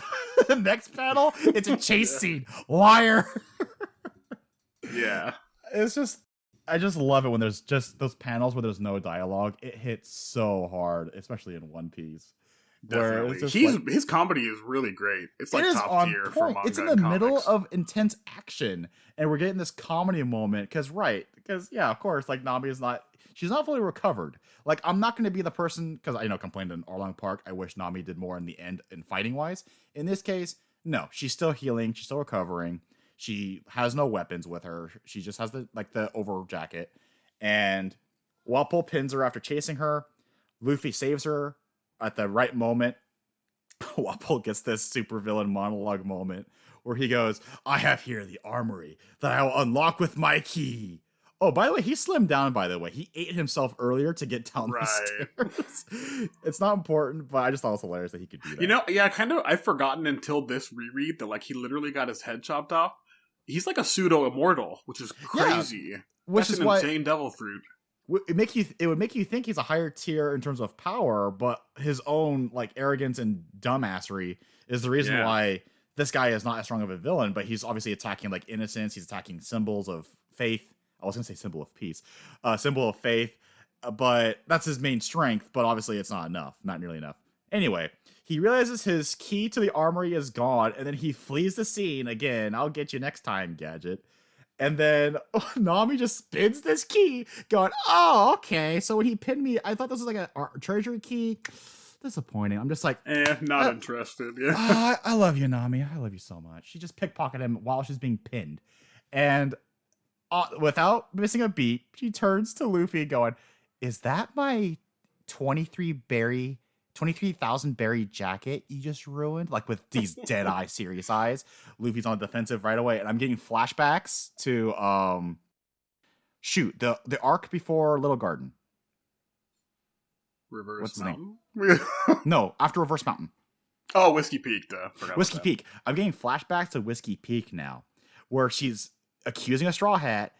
Oh, what are you doing? And then the guy is on the defensive, going, I- "I'm sorry, I didn't mean to." And then she goes, and then right away, it's okay. I planned for you to ruin that, but you now owe me three times plus interest. You now owe me a hundred thousand berries, and I'm like, "Oh my god, Nami is the bank of the straw hats. Zoro's in her pocket." Luffy's in her pocket. Nami is actually the captain of the crew. The captain is in debt to Nami. Okay? Just pointing it out here. and this is what I mean by Nami is still shining, even though she's not actually fighting. She's sick and healing. She's still doing these amazing traits to her own crew and the villain, and it's wonderful Yeah. And that is basically the arc, most of it. We get like a couple more little uh, moments with like Kureha saying, "Oh, you can't leave until you're completely cured." Blah blah blah. Luffy formally invites Chopper to join a little bit after that, and he's like, "No, can't do it. I won't do it." But Luffy's still chasing him around, like, "Come on, join me!" Yeah. Right? And then you know Kureha does her little, her kind of sly, like, oh, you know, you better not leave, but I'm gonna be down in the armory getting something ready, and your friend Justin, with the broken my back dear is friend cured. Justin, you're missing another wonderful Nami moment here. Why are you Oh glossing over best what are you girls moments talking here? about? They're So- not that important, but if you want to talk about it, go ahead. I think it's very important, Justin. I will not let you derail this. yeah, you skipped my boy Caru's moment, which I refuse to not bring up at some point, but you got to talk about everything Nami does, yeah. Yeah, so Wapol gets defeated with the what I thought was probably what you're referring to as the best punch in the arc, where he does the gum gum gum gum gum gum gum gum bazooka, where he flings his arms way back and flings him out. I thought that was like the best punch because he was forced to look at the symbol before he was flung over. Nami gets another moment where the Dalton and all the basically all the people, the good guys, are back together. Kiriha overhears from Dalton, or Dalton tells her, going, Hey, what happened to that key to the armory? That's actually very important for the village, right? To the defense. And she goes, That actually is a problem. It might be one of his henchmen. Nami, after she was told, You can't leave because you owe me half of your possessions, right? Kiriha doing her usual thing. Kiriha going, You owe me half your stuff and you can't leave for three days. And then Nami goes, Oh, you mean this key? I'll bargain with you. Send us home now. And this is the payment. Well, no, no, no. That was for the payment, but said, okay, fine, no money, but you still can't leave. No, Nami meant both because Nami was like, dude, what the hell after Kiriha says the next line. But what I love the most was Kiriha, she leans in and just goes, You've got a lot of guts bargaining with me, clever girl. And then Nami is just proud of herself. And I was just like, what a great You're- moment. Dude, you're you're This- basically Sanji for Nami. You know that, right? No, Like- I am not. I am praising her for her skills, man. Her Uh-huh, negotiating. Yeah, okay. No, because okay, on a serious note here. Oh, by the way, you're not wrong. But two, her whenever she uses like her bartering, her charisma, I fucking love it because we just established early on whatever this doctor wants, she gets right. Nami Right. straight up negotiated so that they wouldn't lose half their things and traded an item that she stole from the bad guy. She was that good. She out bargained the doctor who takes half your things, right? Yeah, I That's think we why said I'm just before, like- like, Nami is always the low key MVP, or most of the time. She's always getting stuff Hey, you done. said it, not me. You're simple. Outside man. You- outside you of said combat, she she gets it done. Yeah, totally. Okay, and that's so my she gets point. that. that's my then point. Okay, I'm not Yeah, just I get simping. I have So they- reasons. They sneak out. Nami gets Sanji, and they quote sneak out. unquote. Yeah, quote unquote. yeah, sneak quote out. unquote sneak out. And outside the front, with all the Straw Hats finally together again, and Vivi, and Chopper's there. He's like, "Oh, I can't join you. I'm a reindeer, and you're Yeah. humans. We can't He- mesh." just- Blah blah. Luffy's like, "Shut the hell up. Just come with us." like, yeah, and then I, Zoro. was- at first I honestly like, yeah, teared up a little his bit this time, just seeing all the the sad. Yeah. and then and then finally, yeah, because the whole time it's this emotional roller coaster for Chopper, and I know we're kind of glossing over it, but I feel like if we keep repeating it, we're like broken records here. But yeah, Tr- Chopper is traumatized. He has this like self defense mechanism where he will always resort to, "But I'm a reindeer and and a half human, you know, monster. I don't belong anywhere because of his childhood, because of how he was grown." yeah, then you can't comes fit in with and reindeers. Can't fit in with humans. Yeah, and then Luffy the Straw Hats because they hear that again, and Nami heard it too for the first time, which he was the first to invite him. And then Luffy, being Luffy, his stubbornness working out, and actually in a very good emotional way for Chopper, just goes, "Just shut the hell up and come with us, man. We want you. We don't Yeah, care I- what I- you That was such a beautiful panel. Like Luffy just throws his hands in the air, like just shut up and come with us. Like all the straw hats are there. You know, Zoro's got a little grin on. Like, come on, man, we don't give a shit about that. Like, yeah, they're all just a great moment. All grinning. Chopper's of course emotional, crying, going, "Of course I will." Finally, um, we get a beautiful moment on the takeoff where they use the armory to load up the cannons with, because Kiriha, with the five years she had the the cure all that Hiraluk developed. She, I guess, she developed enough to make enough gunpowder, right? Enough copies. Yeah, I assume he it. gave her like the recipe, quote unquote. Yeah, she had the well. I well, I figured she he gave her the bag, and because she's Kiriha, I can literally know Yeah, by she could have also like reverse engineered it, yeah, or just Or she- touched it and no one was in Yeah. there. You know, she, Like, she did call it fairy dust right away when she uh, looked at it in that flashback. So I'm telling like, oh, she totally knows what this kind of like what the properties of this thing are. Like she's she's that skilled. Um, they replicate the fairy powder over time, but, but as they're taking off, they're leaving the castle with Chopper. They uh Chopper and the team they get this wonderful farewell. They get Hiraluk's not quite right. It's not the literal wish that Hiraluk wanted because again, but we're talking about ideologies. where he wanted it to rain cherry symbol. blossoms and people to be cured because the, the country is sick, right? The world is sick. Uh, Kiriha tells us the militia load up the cannons, fire up in the sky. It hits the clouds. The snow turns pink. We got pink cherry blossom look-alike snowflakes, and everyone is full of emotions, running high. Hiruluk's dreams seemingly come true. The final words of that second to last chapter, Kiriha finally telling him, Chopper, go on, you foolish boy. Your dreams have been realized. And I'm just like, that's a really great moment. That got that got me a little bit. Not teary eyed, but it got it made me feel warm fuzzies. It got me pretty good. Yeah. Yeah, my tear up was for Chopper, you know, like the finally getting accepted scene was just, it was great for me. Yeah, Oda's very good at making you feel incredible remorse to this wacky looking reindeer character with weird pants and an, like a band aid on his hat kind of character. He's Yeah. good at that. Okay, enough of that. I know you want to get to this point. This is the chapter you want to get to. I want to get to this too, right? This is what Right, we're getting and- to, right? The final Yes, chapter. We're getting to the final chapter. The final chapter. All the all the drops, man. The drops are crazy. So we go, we Uh-huh. get a quick cut back to Dalton. He's like, "Oh shit, I totally forgot all this super relevant stuff that's very important, and I should have told them. How did this? Awfully convenient. Yeah, whatever. Right? yeah, whatever. oh, the craziest thing that's ever happened. Like, Uh-huh. you know.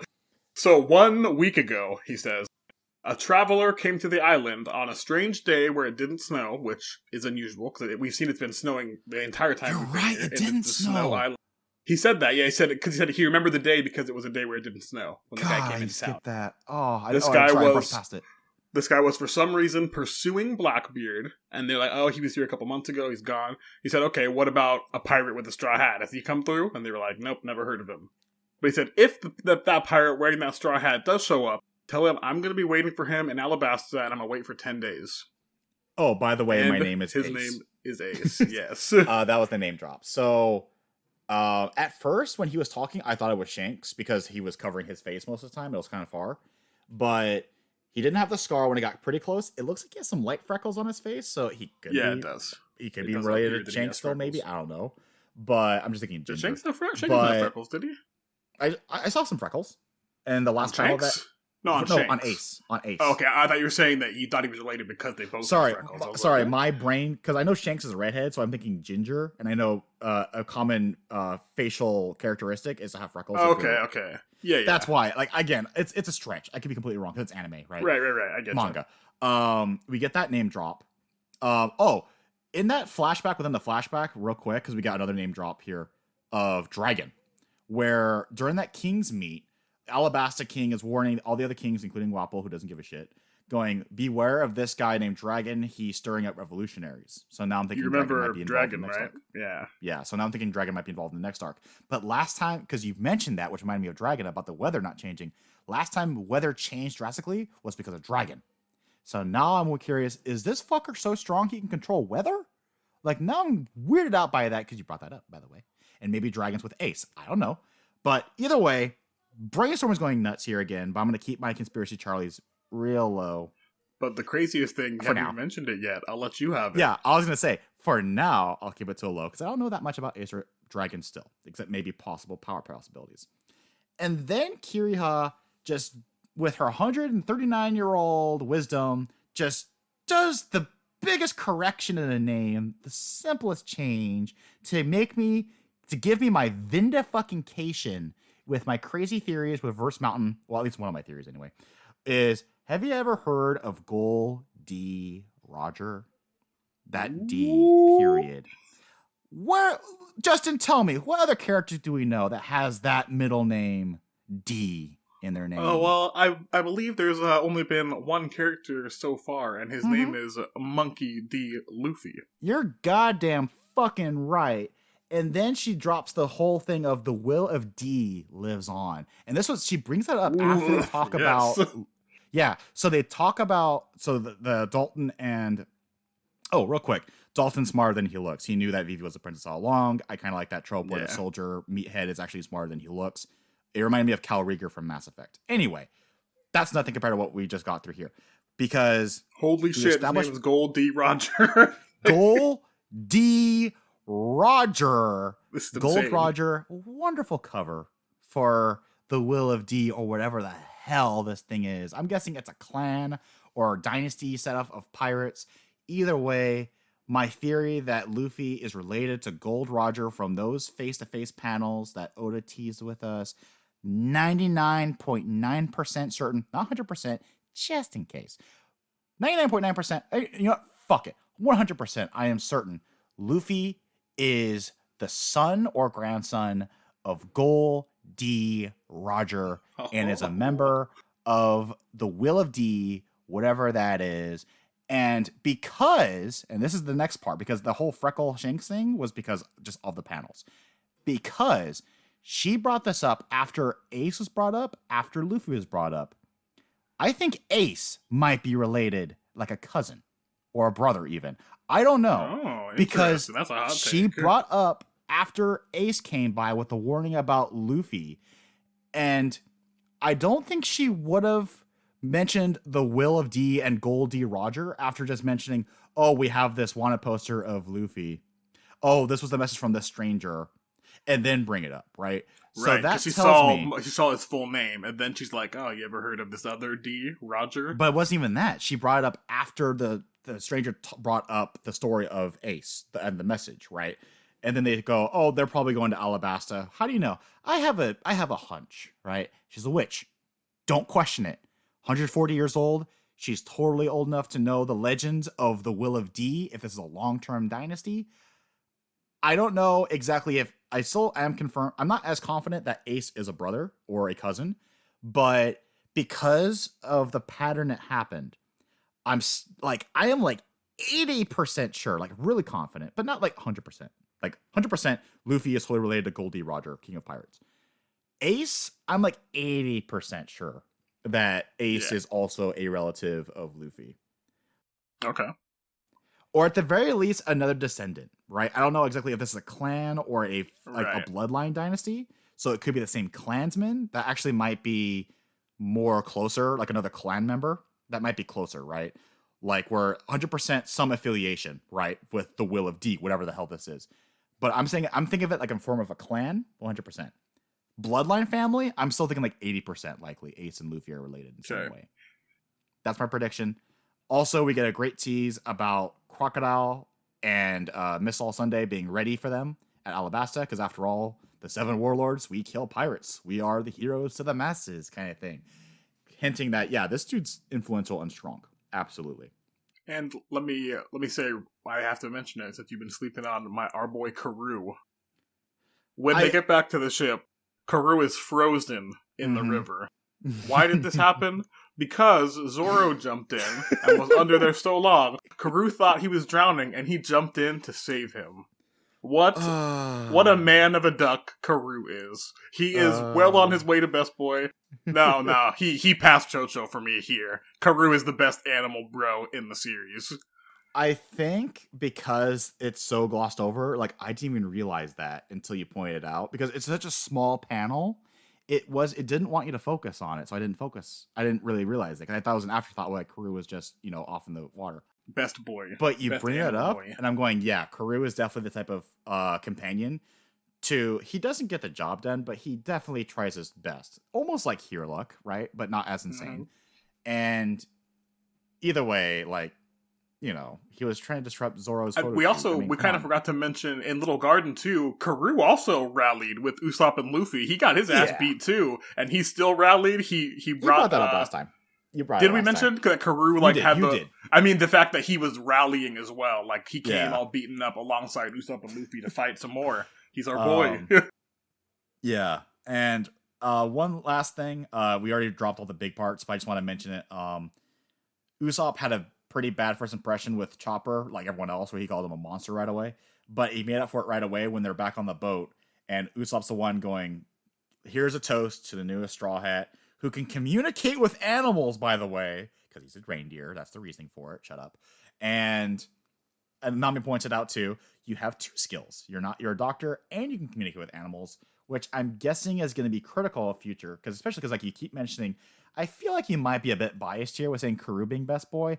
I think you know something I don't about Karu. Maybe next Are you? I know. kidding me? He hasn't proven himself. Literally, just the stuff he's done up to this point is I best boy think material. no. Okay, Karu has definitely done some good stuff, but you saying he surpassed Chouchou, Are you nuts? Yeah, okay, like Chouchou fought a lion, and yeah, cool. He fought against a lion.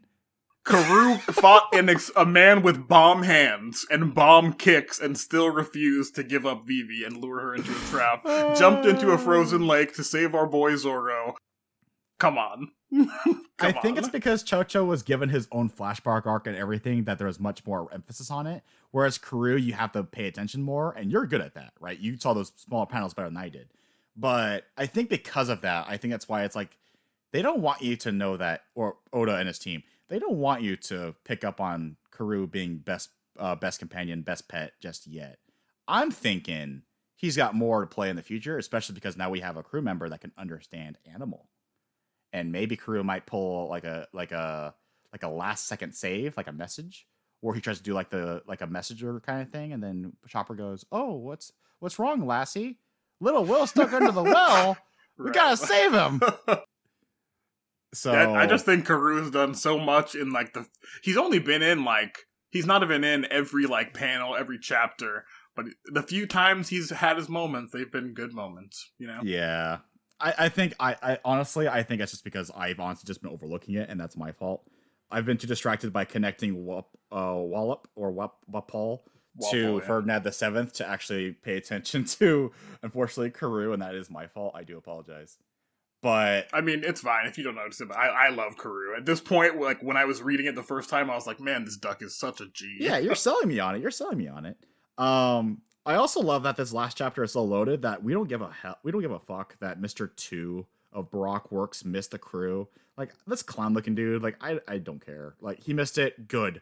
I I really I really Right. don't like the agents or Little Garden that much from last arc, and they skimmed over that. Like, oh, you missed the you missed your mark. Oh well, because I thought he was gonna intercept them on the island. I think because I misheard it. You corrected me. I think from last episode. But yeah, Mr. Two missed his mark. He might come back for the next arc. Hopefully not, but he might return. we'll see. Why? Hopefully not. You knew we only saw him for like a page or a couple. I don't know. Mr. Three really undersold Baroque works. Mr. Five was weird, and I'm just like, eh. I mean, Mr. Two looked kind of weird, also. But I'm Yeah. very excited for Crocodile. I'm very excited for Crocodile Alabasta. Oh and yes, and we haven't seen Mister One yet, whoever that is. Oh yeah, like Blast from One Punch Man, where he'll never show up until the end of the series. That guy. And then you see him, he's like, "Oh yeah, I guess he's cool. All right, sure, I guess." That concludes Drum Island, correct? Yeah, basically, like after the Mister Two, I think cutaways the the very end. So Hmm. Straw Hat ranking now including Chopper. Go. Uh, Nami number one. Okay, Shocker? makes sense. Are, is it surprising you? No. no, okay, good. not at all. Um, number two, I'm gonna say Luffy. Number three, I'm gonna say it's a tie between Usopp and Zoro. Okay, Five so Chopper, we'll say he's so still brand three new. and four. Usopp Zoro. Yeah. Yeah, five because we had two number three, so I'm skipping four. Uh, number five is Chopper. He's brand new, but I'm really digging his backstory. no redemption for Sanji. but no, okay, but here's the here's the clarification though. Sanji was dead last by far in my last list. Now he's dead last, but he's kind of brought himself back up to like, okay, now you're contender to move up, right? Okay, Before- that's fair. Yeah, so before he was dead last and he had no hope of being out of that last spot anytime soon. Yeah, he did have a really strong turnaround in this arc. Yeah, he had the tag team combo. He was not insufferable with his simping, and like he was. I also and- like we didn't mention it. I like that moment when he de- protected Kureha too. It was like, hey, she's still a lady, you know, like gotta defend. Like it's just not that's its way, you know. A woman, Yeah, I'm gonna defend her. Yeah, where the The, chivalrous the good side of his chivalry, yeah. Yeah, his chivalry attitude was like, okay, it's still like not exactly like the most like equality ways, but it's like you know what, it's still helping, Yeah. it still works. Um, and yeah, so Sanji is now contender to get out of number six spot, but guess what? Now he has to compete with Chopper, Zoro, and Usopp on my list. I mean, come on, dude, Oh, that's major Chopper. competition, man. yeah. All the Straw Hats are good. So, so where would you just if you fit in uh, Chopper's backstory into your established list? Uh, number two. It is behind Nami's. Ooh. Nami's is still number I one by agree. far. It's a good But- backstory. Yeah, but Chopper's backstory is very well done. Oda is definitely improving as he's going on. I think he, he slammed a super slam dunk with Nami's backstory. I don't Yeah. imagine that being topped anytime soon. Also because of my personal biases, obviously, like you know, not surprising anyone here, but also because Chopper's backstory was also major world building with the name drop of Dragon and the Alabasta King, also with the difference of ideologies, like this this completely new approach with complex writing of beliefs and policies that you have to go by. So, Yeah. and therefore getting the new person, Chopper, who's a, a mixture of both. So that was incredibly fascinating. And obviously, you know, how touching inside his backstory was, obviously. But Yeah. The complex writing was really what got me. So so overall, you'd say you like you're enjoying Chopper so far. Yeah, Chopper has a really good start. Before, I always said, like with Usopp, I said I see potential with this character, but because he came in from Syrup Village, I gave him a pass, obviously, because it's like he was the best part of that flood arc. In this case, Chopper's coming in from, in my opinion, the second best arc in the series so far, right behind Arlong Park. Yeah. And also, like, the probably the overall best character introduction. I will say that. Yeah, I, Of- I might agree with you on the second best arc thing. Baratie Yeah. is is up there for me, but just Yeah. well, just on the strength of Mihawk. But yeah, top three definitely. Yeah, if Mihawk weren't in that arc, that arc would be, that's good. but Yeah, it'd be like, eh, it's okay. But yeah. Mihawk, yeah, but my point is that Mihawk was so much for the world building aspect and the action part, obviously, of that arc. Chopper's backstory was world building as well. Not to mention the last chapter in this arc that was just all these name drops, all this foreshadowing. Not to mention, we mentioned it real quick, but I'll bring it up again. Blackbeard being a major player in this universe. Yeah, we got So- an introduction to some shady new figures, like a, a whole other crew of apparently really strong and we don't know their goals, but some pirates run by Blackbeard. We get a reveal of Ace, whoever he is, hmm Gold D Roger. God, Yeah. Goal D Roger. That's Monkey like- D. I think that's the biggest info dump chapter, just that one chapter, like with Ace. Yeah, and it, and it was just a conversation that Kureha had with Dalton on the side of a mountain, going, "Have you ever heard of Darth Plagueis the Wise? Oh, sorry, of Gold D, Roger, and the Will of D. Have you ever heard of them? Uh, it's it's a legend that a security officer wouldn't know. You're not ready for it. yeah, right. I do have a question I want to ask you that I think is safe for listeners as well. If not, you can cut this out. Okay, if it's not, I'll just won't answer. It- it's a yes. It's a yes or no question. Is this is completely out of curiosity? It's not related to what we've been talking about. Because I noticed this when looking up like the One Piece arcs of what to what to go through and what's next, and that list includes anime filler arcs. I was curious: are there any arcs in the One Piece manga that we get that feel like this is a small filler arc? It comes after like something incredibly heavy, like Arlong Park, but the next five chapters are just okay. They're, they're at the beach for five chapters. Enjoy the fan service. Is there any arcs like that going forward? no. Okay, good. That's actually a good answer then. Yeah, no. Because There are Like- like, okay, so we'll say sometimes after like a really heavy Arlong Park, there will be like uh, just an arc that's not that heavy. But Yeah. it's not like a beach trip or you know like oh an amusement park, you know. yeah, exactly. After Along Town, we Arlong Park, we had Logtown, right, where it's five chapters. Yeah, That's exactly. It'll be it'll be something like a little chiller, but Mhm. still still related to the Yeah. story. But what you're telling me is that we won't have a lame excuse to see Zoro in a speedo ever. Is what you're telling me? Mm. No. Shame, No. shame. yeah, Sorry, shame. fans. Cry shame. stop the series now. Just stop what you're doing. you're not gonna get it. Uh, but let's be honest here, people. Now that Chopper's here, that's the real competition. Right? He's, peak cuteness on the crew for sure. yeah, sure. he's got seven stages of transformation. One of them is supermodel, maybe. I don't know. You don't know. Do you Didn't, know? didn't he? Didn't we see them all?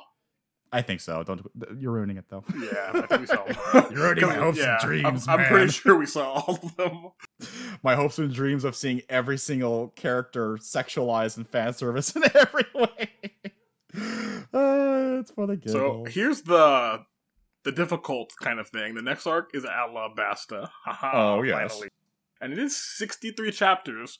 So Wait, 63? I- I- that was twice as long as I thought it would be. Holy shit. yeah, exactly. So we can't exactly uh, split it, but we are gonna. So we're just gonna read the whole arc, and the next two chapters or the next two episodes are gonna be Alabasta.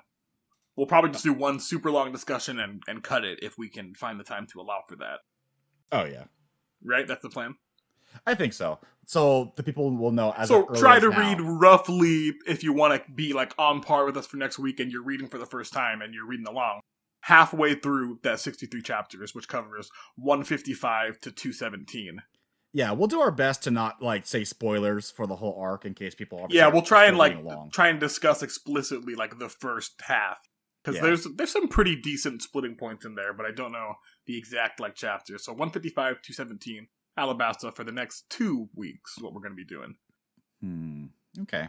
Sounds like a plan. Any plugs? Oh, right. yeah where can we right. find you I like how I asked you that. Any plugs you want to give? um, if you think my opinion is completely wrong and you think Sanji is the best Straw Hat and Nami is the worst character, don't talk to me. But if you do have questions related to that or like my opinions of how weird I am or how odd I am, you can contact me on at Jacob Miranda on Twitter. That is at Jacob Miranda. That's M E R E. And you can find Justin at Jitsu on Twitter, right? yeah twitter and youtube and that's j-i-t-s-z-u twitter and youtube jitsu And for those listening to this episode, Happy New Year. Not for us yet, because we're recording certainly in the year 2020, but for you guys listening at home, Happy New Year. happy new year thanks for listening